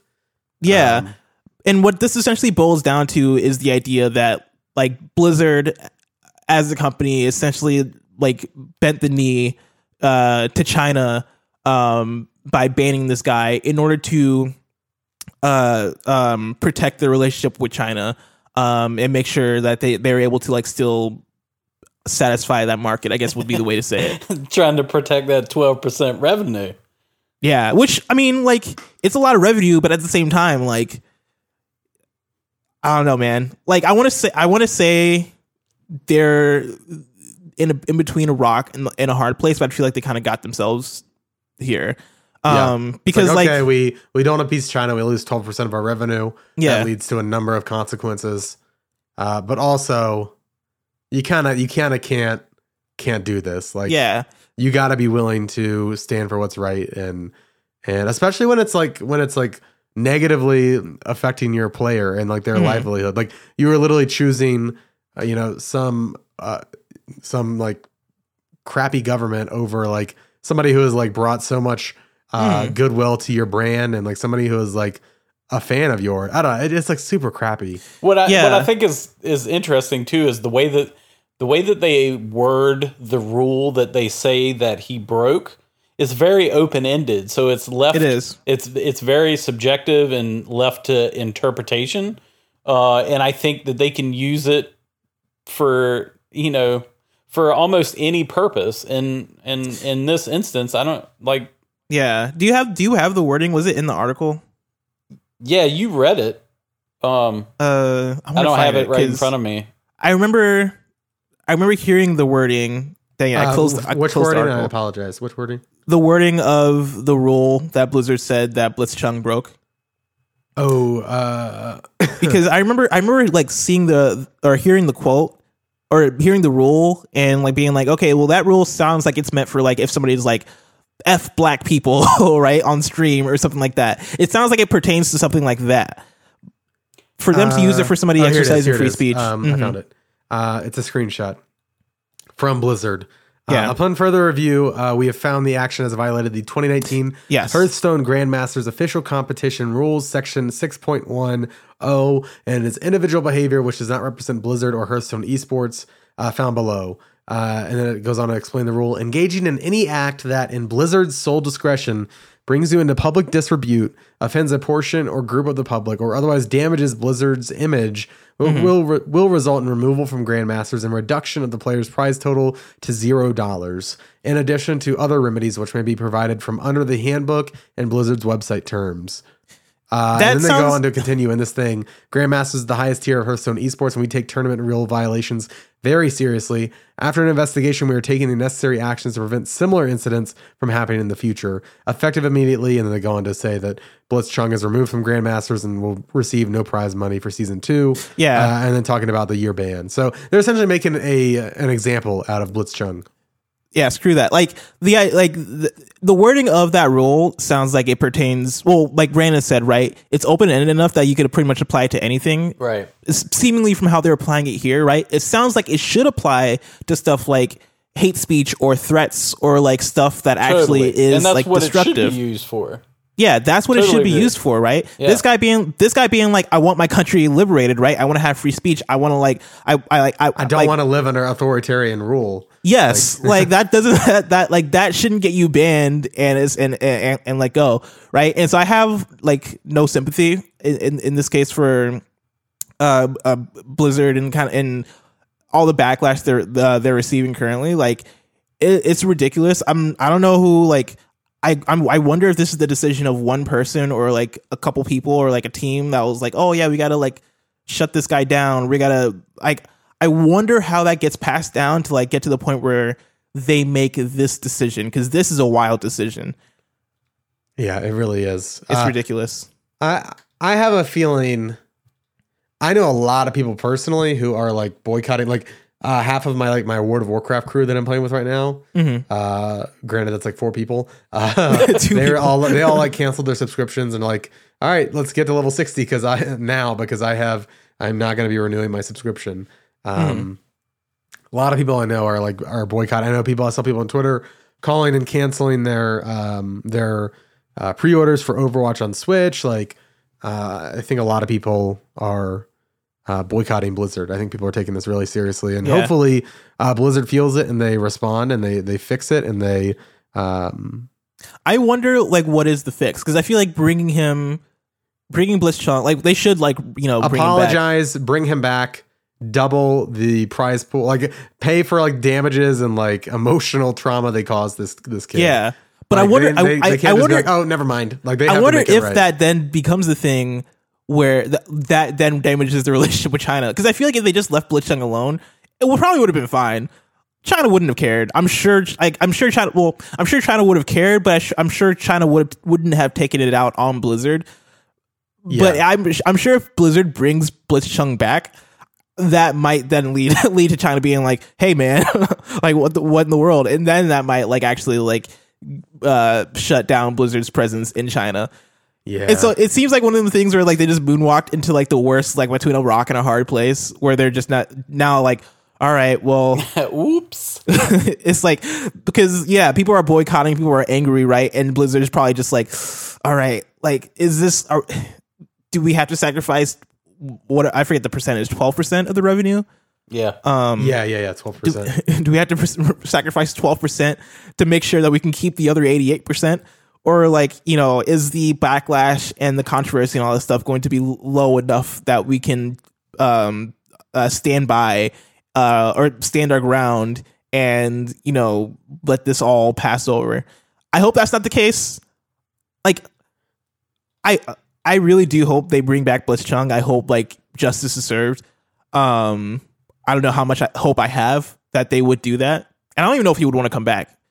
Um, Yeah. because I feel like for me, if I was him, I'd be like, no, man, I'm not playing Hearthstone anymore. I'm playing Yu Gi Oh now. Like, I'd be moving on to like some other some other thing. Right? I'm sure he, I'm sure he can like maybe even like become a tw- successful Twitch streamer or like I don't know, do something along. it sounds like he already had a Twitch chat. yeah, it does sound like that. Um, So hopefully, at the very least, like he's getting I'm like, Uh, I imagine like hopefully this, him. You know. yeah that's the thing is like i hope this news would then bring him like a higher twitch following um but you know Yeah. Yeah. I know uh I was I was reading I mentioned this to you guys. Uh there was like a really popular um really popular Hearthstone uh shoutcaster, like very like he's I think is a streamer too and all that, like very big following around Hearthstone. His name's Brian Kibler, and he had like put up a whole a whole post about it. Um and I remember the the piece that that I saw that I wanted to read off. Um he said uh, anyone who pays attention to my social media feed knows that I am not someone who shies away from politics. I'm frequently quite vocal about my views uh, about what's going on in the United States. I've kept a deck titled election, uh, whatever. Uh, but when I'm on, on the desk of an official Hearthstone bro- broadcast, I leave those views at home. Maybe I'll make a subtle snide remark on occasion, but I know that I'm representing Blizzard in addition to myself. If I were to close a show with speech about how I feel like Trump should be impeached, I wouldn't expect to be invited back for future events. All that having been said, there are additional factors at play here. The punishment meted out to Blitzchung is incredibly harsh. I could understand a fine or even a short suspension from competitive play, but removal from Grandmasters, clawing back the prizes he already earned, and banning him for a full year seems completely overboard to an extent that feels completely unwarranted and unfair. I won't pretend to understand either the, intric- the intricacies of the geopolitical situation in China and Hong Kong or the full extent of Blizzard's business interests there, but to me, this penalty feels like it is deeply rooted in both. The mm-hmm. heavy handedness of it feels like someone insisted that Blizzard make an example of Blitzchung, not only to discourage others from similar acts in the future, but also to appease those upset by the outburst itself. That kind of appeasement is not simply is simply not something I can, in good conscience, be associated with. When I learned about the ruling, I reached out to Blizzard and informed them that I will no longer feel comfortable casting the Grandmasters finals at BlizzCon. Uh, I will not be a smiling face on camera that ta- uh, tacitly endorses this decision. Unless something changes, I will no- have no involvement in Grandmasters moving forward. Um, however, I want to make clear that every, not everyone involved in GM has this luxury. Do not take your anger out on the other casters or streamer. Uh, essentially, going on to say stuff like that. Yeah. But, but yeah, shout out to that and also like uh there were i and i can't find the article that like that goes into this but i believe there were two ca- two casters um that got fired as a result of this uh because they were like interviewing blitzchung at the time where he was like um i think he was wearing the mask and like doing that stuff and like um in the event like casters that were interv- interviewing him got let go because of um because of that and so like they're Yikes. treating it very harshly and it's very like it's and I wish like I don't know I'm I'm I'm with uh the quote you just read um So they um, got from the let go because they didn't stop him, or what? What like? they, They gave just- him the opportunity. they- I'm guessing. yeah they I think they just they got let go just by the association of being there cuz I don't think like I, I think it was just one of those things where it was like the wrong place at at the wrong They time They interviewed a guy. it- They saw him, you know,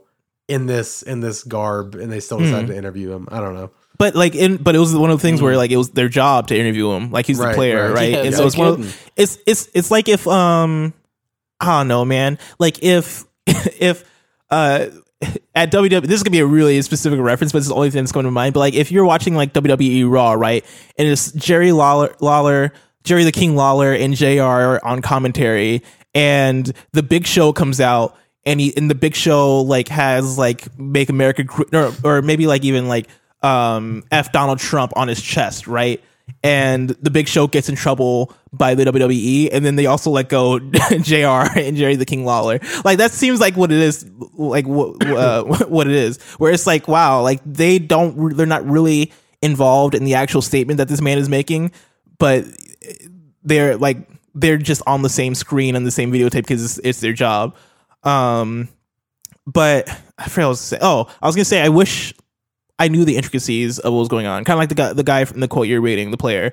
Um, because like I, I mean, like him, right? I, I'm not well versed in Hong Kong, like the protests going on there. I don't know all the different facets of the Chinese government, but even like on the top down level, like looking at what is happening here, right? You have Blitzchung here who is speaking, speaking out and and speaking for his freedom, right? He is out here Yeah. expressing, uh, uh, expressing dissatisfaction with his government, which one you have the right to do, right? But he also is uh, expressing dissatisfaction for this communist government that uh, you know doesn't allow for free speech, that is like authoritarian, right? That that that is looking down on other people and restricting them from uh, from free speech, which is a basic human right, right? And this is me broadly looking down and seeing this, right? And so for Blizzard to to respond by bending their knee to this country, right, of China, and this is the same thing happened with the NBA, right? Like we are seeing like a scary precedent as far as how corporations tied to China or corporations in general, right? Like big corporations in general are reacting Yeah, to a country that doesn't allow for basic human rights. Um, and so the fact that like you know we're seeing it in video games right now with Blizzard, like that that can turn into a trend and that can be scary. And so like for Blizzard to be the ones that kind of kick that off in a major way like this, uh, sets a bad precedent. And yeah, once again, like they should be ashamed for this decision. I agree. Totally agree. Brandon, any any closing comments? No, I you know I I totally agree with uh, blessing sentiment that you know if we allow corporations in general to kind of dictate how political stances are allowed to be um, exerted, uh, Yeah. then that just opens up a whole can of worms that I don't think any of us are prepared for. Yeah, especially those that are like basic human rights. Like Yeah. opposing that is pretty abhorrent. Yeah, I believe is the word. That great choice of words. Yeah. See, Uh, I can I can open up a dictionary every now and then. Uh, let's get into uh, the listener question segment of the listener question segment of the show, um, which of course we're nearing the end of the show. If you want to be a part of the show at the end, hit us up on Twitter at OKBeastNow or email us hello at OKBeast.com and uh, you you can be Hello. included in this segment. Hello. Um, we actually have last week we started the Spoopy Video Game Trivia Bowl 2019. Oh, uh, I forgot about this. Ryan Othman. And Ryan emailed us uh, with the week two details.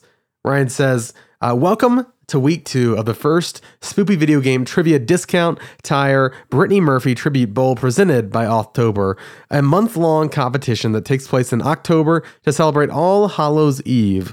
Last week, our contestants boldly attempted to dodge the spoopy answers and catch them all with some Pokemon themed trivia. If you at home would like to like to play along, pause this podcast and listen back to last week's episode of the OK Beast podcast. Spoopy trivia starts at the uh, 82 minute mark. Uh, give a second for people to pause and go back and play last week's episode. Man, I love Ryan so much. yeah, it's great. Um, last week's answers are uh, C. Shadow Claw is real. Uh, Shadow Fang is a lie. Uh, one point for Alex. Yo, I got a point. I was Oh, not man. expecting that. Uh, question two uh, was B. The mispronounced name that sounded like a slur is the slowest by a hair. One point to Blessing. Yeah, I knew it. Uh, number three, B. Uh, Pokemon Tower has seven floors. Thirteen was Spoopy Bait. I knew that. Uh, one point to Brandon. I think. Uh, I know me and Ian guessed nine. Did you guess nine floors? Uh, blessing. I don't. Remember. I guess I, yeah, I guess I did guess I nine. can't believe that I got a point on a Pokemon trivia game. There you go. Uh, number uh, answer to number four from last week was D. Dusclops is a mummy, but under those bandages is pure spoopy horror. No points to anybody. Uh, and then question five, uh, the answer was the light in the story came from the fridge. No points here. Oh, I said the I said Wow. the fireplace. Yeah, because was that Y'all the one said that like Ian, that Ian, Pokemon. Ian was super confident about it. Yeah, and I was like, oh, I, I should say that, but I won't. None of us got points there. Wow. Uh, Let me tell you. there was a I am tied for first place. Nope, because there was a bonus question Oh. uh, where we get we were get we had to guess uh, whatever hadn't been fused with dragon before or something. Uh, Ian Yeah. said rock and got it correct, so he got two points. That means our week one point totals are as follows: Alex has one point, Ian has two points, Blessing has one point, and Brandon has one point. So Ian is here this week, which is fitting because now he has a chance to to be. Uh, he won't be so behind next week. Uh, now Ryan goes on to say, on- Wait, you said on- Ian won't be behind next week? Or yeah, when we because he's not here today, so Oh can't yeah, yeah, yeah. Gotcha. But he he has he's already had so whatever. I feel less bad. oh, I see what you're saying. Yeah. Uh, Ryan says now on to this week's trivia. The theme for week two is zombies. Oh, let's go. Oh Hey. man, y'all don't want the smoke. Question number one. The original Resident Evil featured many enemies, including zombies. Which of these is not a Resident Evil enemy? A. A crow. B. A wasp. C. A rat. D. Spider. Which of these is not a Resident Evil enemy? I'm gonna go with A Crow. Um, huh. I've never played the original Resident Evil. I feel like w- Wasps seems like a not a spoopy thing, but Resident Evil is a very weird uh, game, a series that also incorporates bugs in the series. I know, so I'm gonna say, I'm gonna say a crow as well. I'm gonna go Brandon, what is your pick? D Spider. Hmm. It's a bold That is choice. The obvious. That is the like, the one that you wouldn't expect. Really? I feel like I feel like you uh, would. I feel like you would think for sure you would see spider like a spider boss or whatever. Yeah. Yeah, I'm gonna say a crow. Um, number two, question number two. In the original Dead Space, you fight off a type of zombie called a necromorph. They are mutated, mutated corpses and they are gross. To slay these foul creatures, Isaac receives many weapons. Which of these is the first weapon he uses to dispatch the nasty necromorphs? Um, a. The handheld ore cutter line gun. B. The super collider contact beam. C. The motorized pulse rifle. D. The plasma cutter. Wait, can you read the last part of that question again? Which is the first which is Or- the first weapon he uses to dispatch the nasty Mm, okay. necromorphs. The handheld ore cutter, the super collider contact beam, the motorized pulse rifle, or the plasma cutter. Say the say the first one again. Handheld ore cutter line gun. I'm going. I'm going D. That was the plasma cutter, right? I'm going D as well. I played I played the first Dead Space for a few hours, and I don't remember I don't think I got far enough to fight off a necromorph. Uh, and I feel like if it was the super collider contact beam, that would be like a have you guys played Dead Space or no? Yes. No, I mean I played it on mobile. I played I'm it a long wondering time I feel like the super collider contact beam would be like a story moment, probably, like where like you kill one of them with like some in some cutscene with this thing. And then later on, you have to leave the leave the lab, and you're like out on your own. and Have to use the cutter. Uh, I, I, I think that's entirely imagining. possible, but I I wonder if that's the first thing. You know what I mean? Well, no, and I'm wondering if Ryan. Th- I, I don't know. I'm getting way too in my head for this question. Uh, I'm gonna say the super collider contact beam.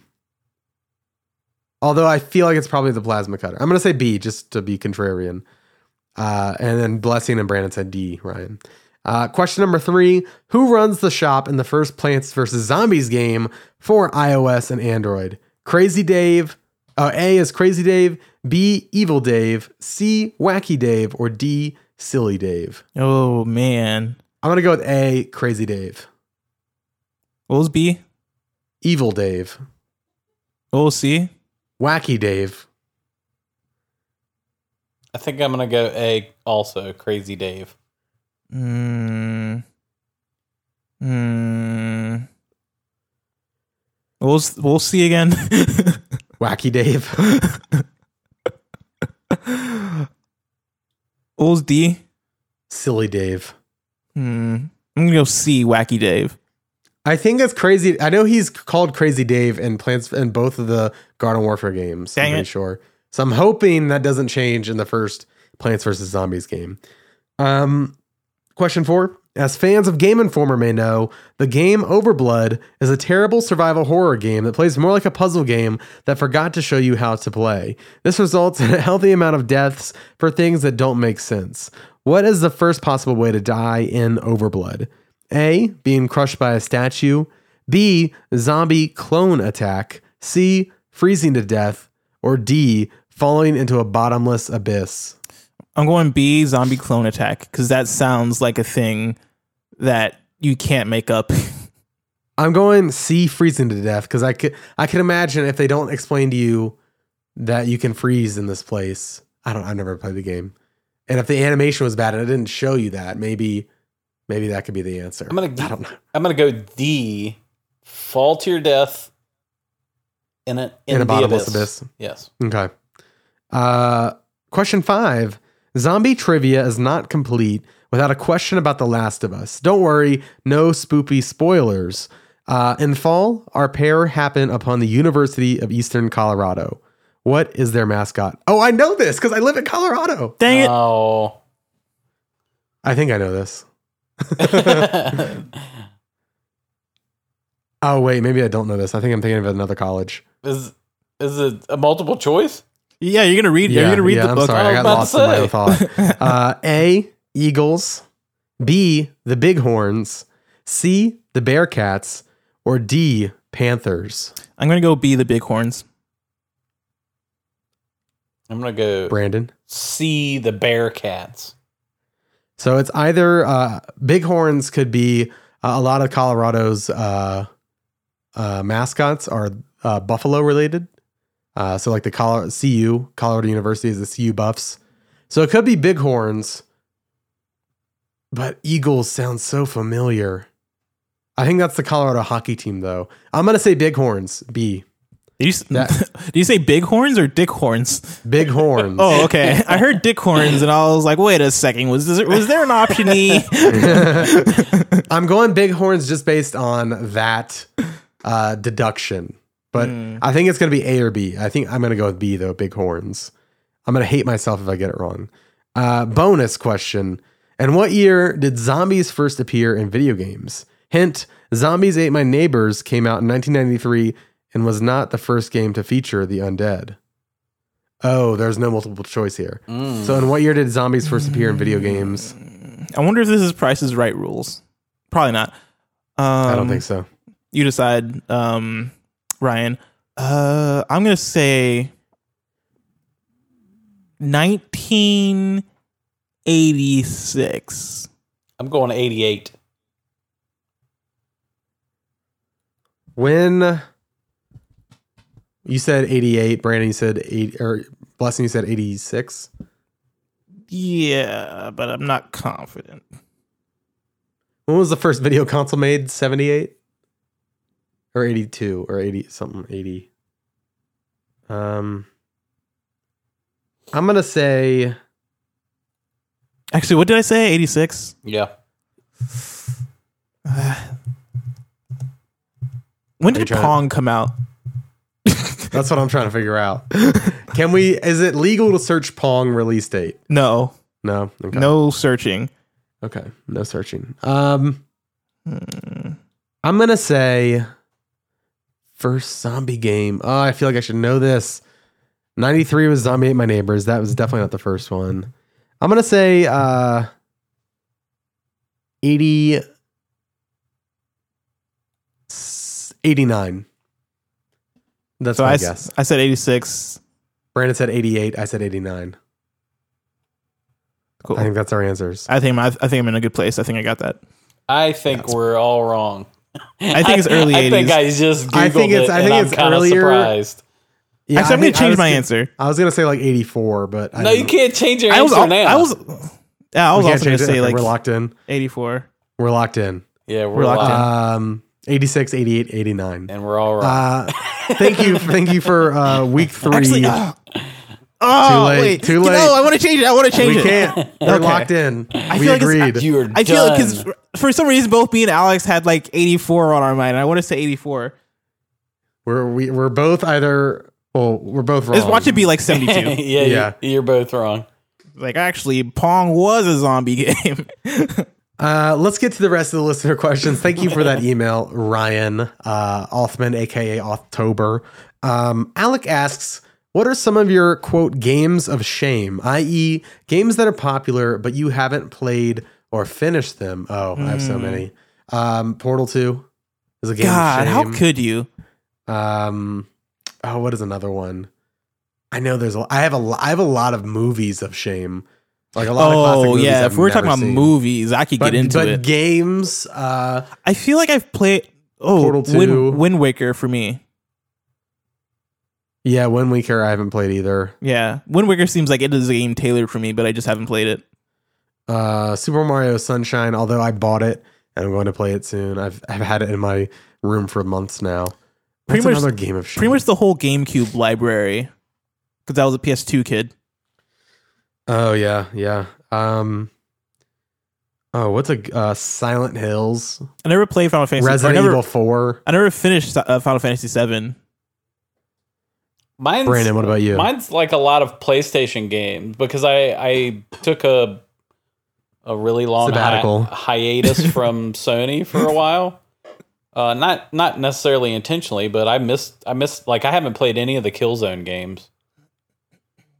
Um, aren't Killzone games are supposed to be legit, right? They're supposed to be pretty good. The old ones, I think, Yeah. I don't know Um, like Killzone Two and Two for sure. for PS3.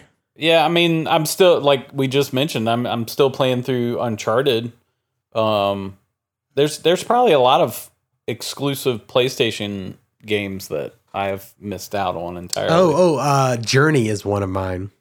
Never played Journey. yeah, I I know haven't people were played like that either. people like audibly gasp anytime I say that. Man, I played Wow. Journey, and I I wish I had that fervor for it.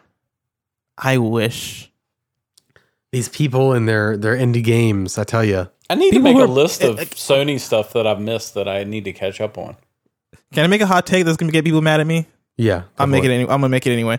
I mean, Um, I don't think anything's gonna top the the Call of Duty stuff from the leaderboard episode. No, I, this is worse. The Call of Duty stuff is rational. The Call of Oh, Duty okay. stuff I can make an argument for. This is just something to make people mad just for no reason. okay. Uh, the people that were blown away by Journey never played Ico.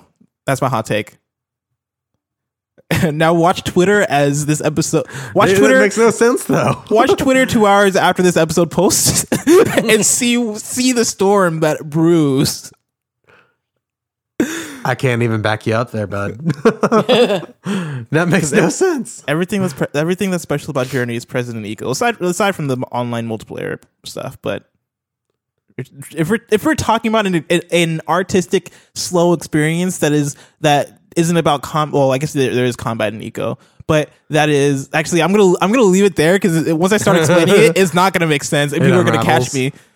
If I leave it broad enough, it's not a hot take unless it's left broad and you just don't explain it, and people are like, "What does that even mean?" Any more games of shame before we move on? Eh. I, feel like I listed mine. Portal 2, Journey, uh, and Resident Evil probably. StarCraft, but I like my my thing is like yeah, that's a good as far one. as like games that I feel like I've played all the games that I've needed to play, and like everything, like every every other like super popular like you know iconic game that I haven't played are games that I look like look, or look at, and I'm like, it's probably not for me. Yeah. Oh, Life is Strange. play, yeah. Life is Strange is another one that um Ooh, that is a good one. Ooh, uh, Gone Home. I've never played Gone Home. You know what? There's probably stuff out there that I just can't think of. Because yeah, when we get to indie games, Then it then it starts to. Yeah, like um, I never finished um Fez. Yeah, Uh, cool. Next question comes from Ghetto Nerd Society. They ask, "What are that's your such a great name. what are I, what I are your love it. sleeper hits of 2019 so far?" Conan Uh, and that was from 2018. A short hike. Uh, that's exactly what I was gonna say. No, I'm just kidding. I just I, I just said it so I can steal it from Alex. I never played Uh, the game. Sleeper hits, uh, a short hike, um, Plague Innocence, and there's one more. Oh, Void Bastards. Those are Oh, three Void sleeper Bastards hits. is a I good feel one. like. Yeah, those are sleeper hits. Like they got Um, some love, but nowhere near I th- what I think they Uh, they should have gotten. Wreckfest is incredibly fun. Um, That's a good one. That's a good one. That that one was the one that also got like a nine out of ten or something, right? Yeah, at IGN. Or across the, I think a lot a lot of outlets gave it. Oh, like really? High marks, yeah. Yeah, what if Wreckfest gets Game of the Year at, at Game Awards, and we just didn't realize wild. it? Um, my answer: Borderlands Three. No. Hmm. Um, Katana Zero. Oh, Ape Out. Ape Out. Like that's a good one. people people got to go back and play Ape Out. That game came out in like January, and we all just like Forgot. acted like it. Like yeah, we just all forgot about it. But that game is incredible. That game is like a work of art. That and Katana Zero, but Katana Zero at least got a little bit Got more love than I- yeah, I feel like that got some love. yeah, A short hike on out of my games, that is by far the most slept on game this year. Uh, mostly because it's just on Steam right now and Mhm. itch. But I feel like if that game comes to consoles, y'all got to play it. And if you have a PC, play it. It's freaking two hours long. when is what uh, the golf coming to Switch? I don't know. That's what I want to know. Hey, wanna I want to that game. know. I know. I want to know what happened to Knights and Bikes. I feel like everybody was like super excited about it, and then it launched, and nobody said anything about it. Yeah, Knights and Bikes has been slept on, and I played that at uh, PAX a couple years ago, and very much enjoyed it. So I feel like that. I'm curious to see what the final game was like. Um, Yeah, that was that was a game that I really wanted to play, and then I didn't. All of a sudden, when it launched, I didn't hear anybody talking about it. So either it really sucks, or everybody loved it so much that they forgot to mention it. I don't. I, I don't know. next question comes from Luke. Luke asks, uh, "Do you think the difference between Yooka-Laylee copying Banjo Kazooie and Donkey Kong Country and the outrage at the new Cuphead clone is that Playtonic had many ex Rare folks working there, or that their mission statement was a Banjo spiritual successor? Speaking of Rare, play Sea of Thieves, you cowards." I think for Yooka-Laylee, it's more. It feels more inspired by than like a directly like. I feel like for the I forget what the Cuphead clone is called. Uh, Enchanted it's called Enchanted uh, Portals. Portals. I feel like that almost feels like it is like like malicious, and I feel like that's I really don't though. like, Like I feel like I feel like some of the I, I totally see it's ripping off Cuphead. I, there's no Hmm. denying that. I did feel like they put in like some cool work and like came up with like some unique character designs and stuff. And there are some mechanics. If you go through their Twitter page, there are mechanics that are that they're using that are not in Cuphead. uh, I feel like that I, trailer though was I feel like it's it was the equivalent like watching that trailer and like seeing and, and seeing the gameplay look exactly like Cuphead and the bosses like all that stuff like styled exactly like Cuphead. It struck me as like if somebody made OK Feast and started a Patreon uh, with a black dude and three white dudes, and, and they were like, "Oh yeah, we talk about ga- we talk about culture and games." I'd be like, "Bro, we got to do something."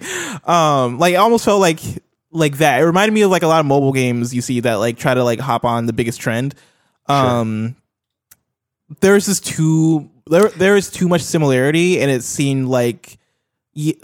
I'm sh- I'm sure if you look in there, like they they probably say somewhere that like, oh yeah, we are trying to um do what Cuphead did, right? I'm sure they say like inspired by or like you know something of that ilk. But I think for the for the Yooka-Laylee thing, like one, it's been so long since Banjo Kazooie, uh, and nobody's making Banjo Kazooie, and so it like Oh yeah, for- here if you go to their uh, their website or I'm on their Facebook page, Mm-hmm. it says Enchanted Portals is a cooperative 2D platformer made by Xixo Game Studios, a Spanish studio of two people. We're both Mm-hmm. avid fans of Cuphead and wanted to make a similar game, but always from a place of love, respect, and admiration for the original.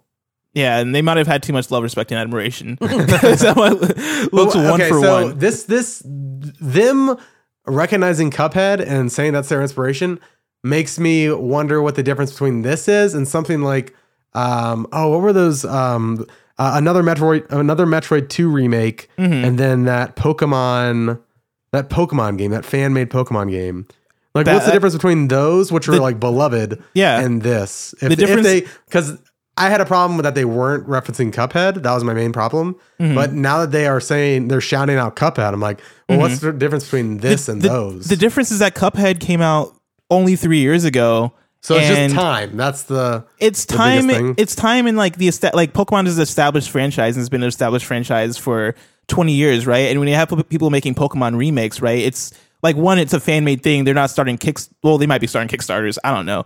I assume for the for the Pokemon thing, in a not and a, not another Retro Two remake, they aren't starting Kickstarters and selling it as a product. Right, they're like they're probably giving it out for free. I imagine, but yeah, also, but like also they, there's like a lot of time that goes into making like all these are original assets too. Yeah, but don't like uh, you're still selling somebody else's idea and like you're still like lifting that like if this wasn't a Kickstarter, if this was just, just a thing of like, hey, like we got inspired by Cuphead and we're making this thing and we're just gonna put it on the internet, I think that'd be cool. I think that'd be dope. I'd be super into it. But the the, the fact that I saw that trailer accompanied with a Kickstarter link made me go, oh, that's gross. I, I, I totally see where you're coming from for sure. Yeah, when like that's the thing with me and the Yooka-Laylee thing is that like Yooka-Laylee because that that was a Kickstarter, but yeah, like the part of it is that these are ex rare folks, but I think I think the bigger part of it is that nobody else is making Banjo Kazooie, and we all look back on Banjo Kazooie as this was this is an established thing. It's like they're doing like a service for the community by making Yeah, because it's not being offered elsewhere. yeah, Okay. and then like you're making it after something that was iconic back in the day and that doesn't exist anymore in the same way, right? Cuphead still is a thing that like. Has the, has the DLC for, DLC for Cuphead come out yet? uh, not yet. No. Yeah, like the, there's DLC coming from Cup, uh, coming for Cuphead, right? Cuphead is still coming out on Switch, and well, it came out for Switch and on test in Tesla cars. Like Cuphead is still here. Like if this was like 2030 or whatever, right? And there wasn't another Cuphead, right? And somebody came out with this, then I'd be like, okay, cool, yeah. Like I would love to have Cuphead back, but the fact that Cuphead is still a thing that is still relevant today, I think makes this Kickstarter like feel gross to me. Hmm. I want to know how much. Oh wait, it was a Kickstarter trailer. They have they don't have a Kickstarter yet. I was curious Okay. like how much they've raised, but they haven't launched it yet.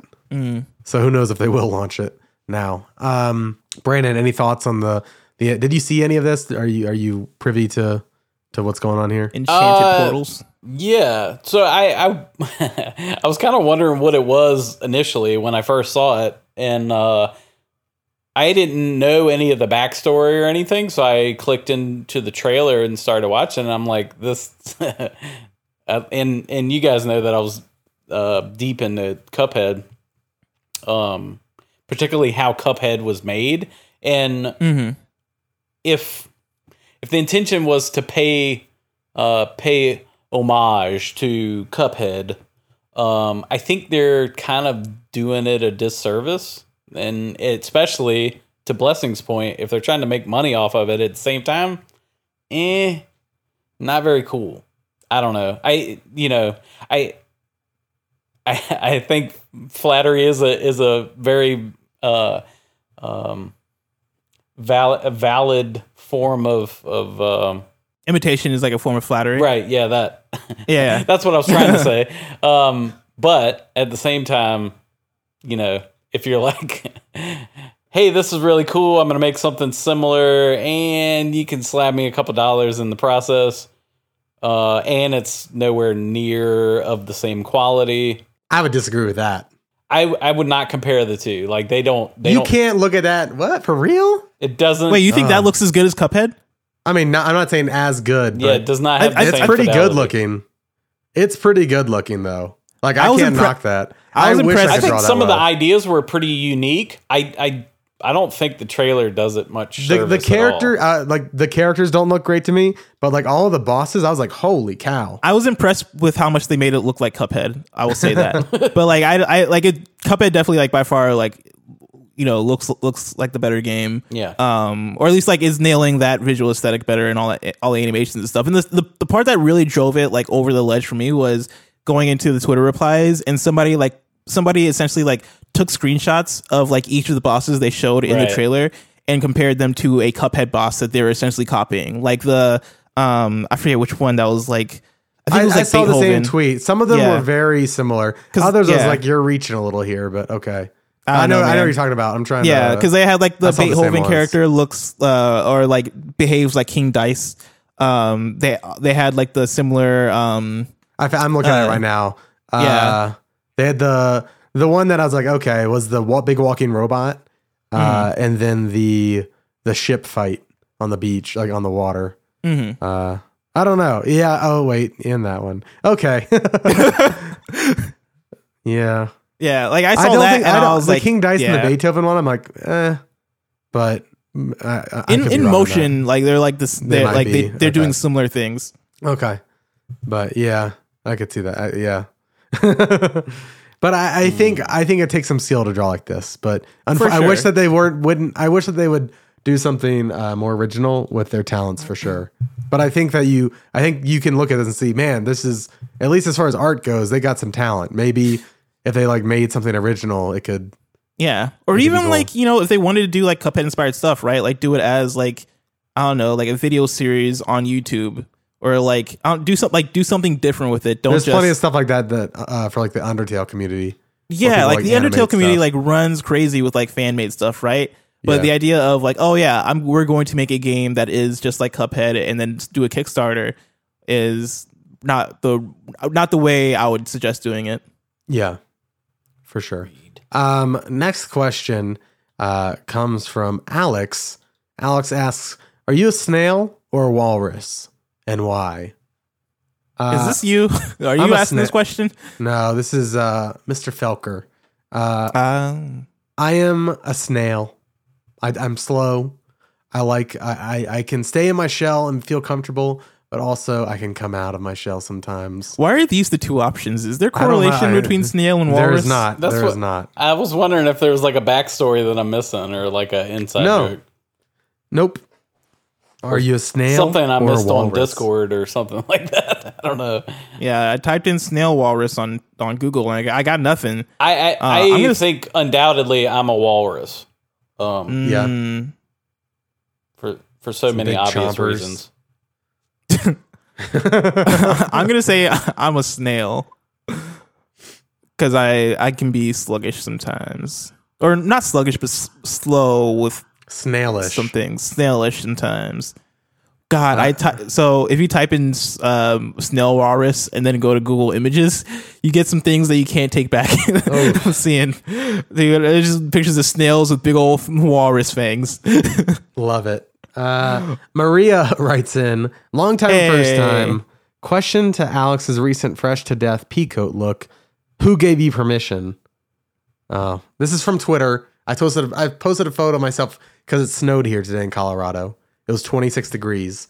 I was wearing a pea coat in the photo, and then out of out of the freaking left field, all these people are talking about my peacoat. And did you buy it from Calvin Klein? Because I Oh, I gotta- I gotta see also this. Another photo of me where I wear a Calvin Klein hat. I'm like, y'all, it's a hat. It's an item of clothing. It is a pea coat. Yes, I'm rocking it. Uh, I bought that pea coat in like 2012 and it still fits me, so I feel good in it. Uh, I don't know. But everybody, Brandon, uh, Oh, okay, Brandon I found it. on this Oh podcast, man. it's a jacket. oh, it's great though. Like It's a jacket. that's amazing. I had, if it makes y'all feel better, I had a big puffy jacket on earlier in the day. I cleaned off both of our cars this morning, and then it was soaking wet. And the only other winter jacket I have is the pea coat, so I switched to it. See, it looks like you you strolled right out of the set of Deadliest Catch. Like, uh, you know, you, you've just been you just been fishing for uh, for crabs, and you got a I'm- you got a awesome catch of Opilio crabs. And For- you for know, context, you're a longshoreman. You just you Dude, just Alex strolled like off of he- the pier. I'm wearing a, a hat, a scarf, and a a coat. And all of a sudden, whoa! All, all you Alex need is is a up over pipe and a big beard, uh, like a larger oh beard. shoot. Alex looks like he's supposed to be on an episode of of Bachelors in in not paradise. Bachelors in, in, in I'll take that as a Antarctica. compliment because those men are hot. Dude, Alex looks like he's about to walk into a meeting at his job at Macy's headquarters. Whatever, y'all. I'm looking Dude, fresh. that that scarf folded just right. I As see you. Maria says, Ah, it's fresh to death. Peacoat look. I'm gonna wear it That's more often, I think, now, based on these responses. Thank you, Maria. and it has the caption autumn is my favorite season wait actually let me read this the way it's supposed to be read autumn is my favorite season so it makes sense why we skipped it oh wait actually no that was more, more fun it was supposed to be funny not like Yeah, sensual no. i was hoping that would be like autumn is- autumn is my Autumn favorite is my season favorite season. so i had to pumpkin spice latte. Yeah like so i had to pull out the freshest fit Nah, or something like nah. that No. But thank you, Maria, for writing in. Uh, and if anybody wants to see the the the, the photo, twitter.com slash it's Van Aken. Uh, Mikey, aka Keylock, asks, final question of the show, by the way. Uh, crunchy or smooth peanut butter? i've been thinking about this all day um ever since he he replied to the I've been tweet thinking with about that. this a lot recently. This has been a thing I've been going through in my life. Yeah I was a smooth person. Now I'm more of a crunchy peanut butter person, like This as is- of late. this is interesting because I was a crunchy person, and now I, now as an adult, uh, I I am a smooth person, and Hmm. it comes down to one thing for me, and that's practicality.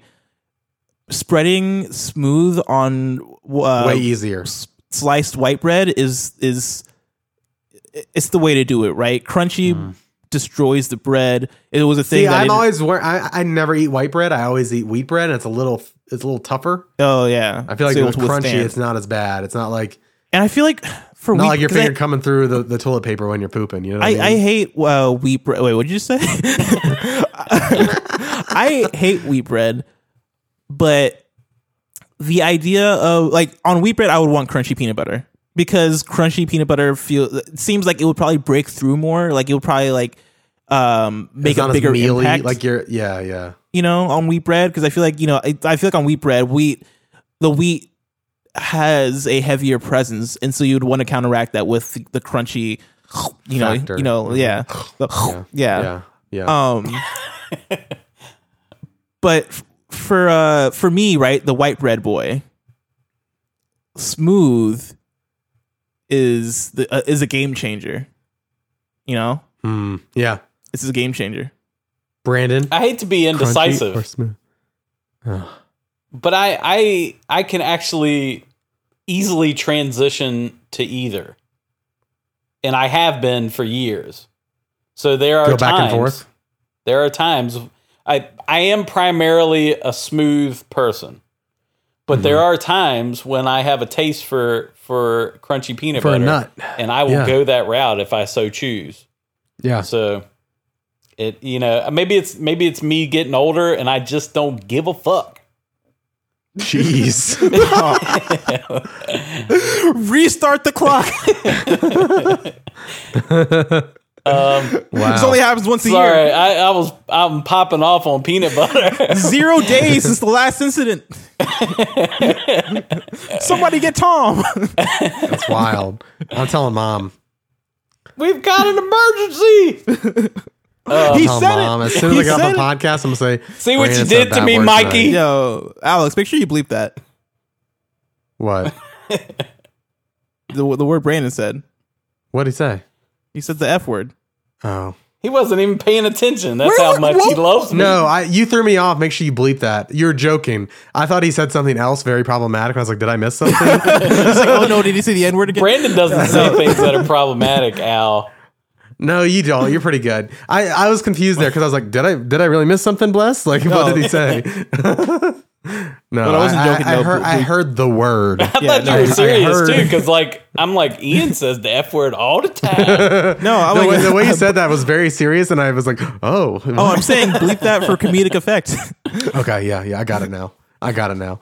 Uh, this is going to be the end of the podcast this week. Of course, this is the OK Beast podcast, episode 162. Uh, if you want to follow this week on social media, uh, we of course are at OK Beast now on social. I'm at It's Van Aken. Blessing is at Blessing Jr. That's Blessing Jr. Uh, Brandon is at Rebel Red Six, all spelled out. Ian, who is not here this week, is at Ian Why Not. Of course, review, subscribe to the OK Beast podcast on iTunes, Spotify, Google Play, Stitcher, all that fun stuff. We're everywhere. Um, and then, of course, patreon.com slash OKBeast is the place you can go to one, get this show early, and two, support us in the process. Guys, say goodbye to the people. Goodbye, people. Free Hong Kong.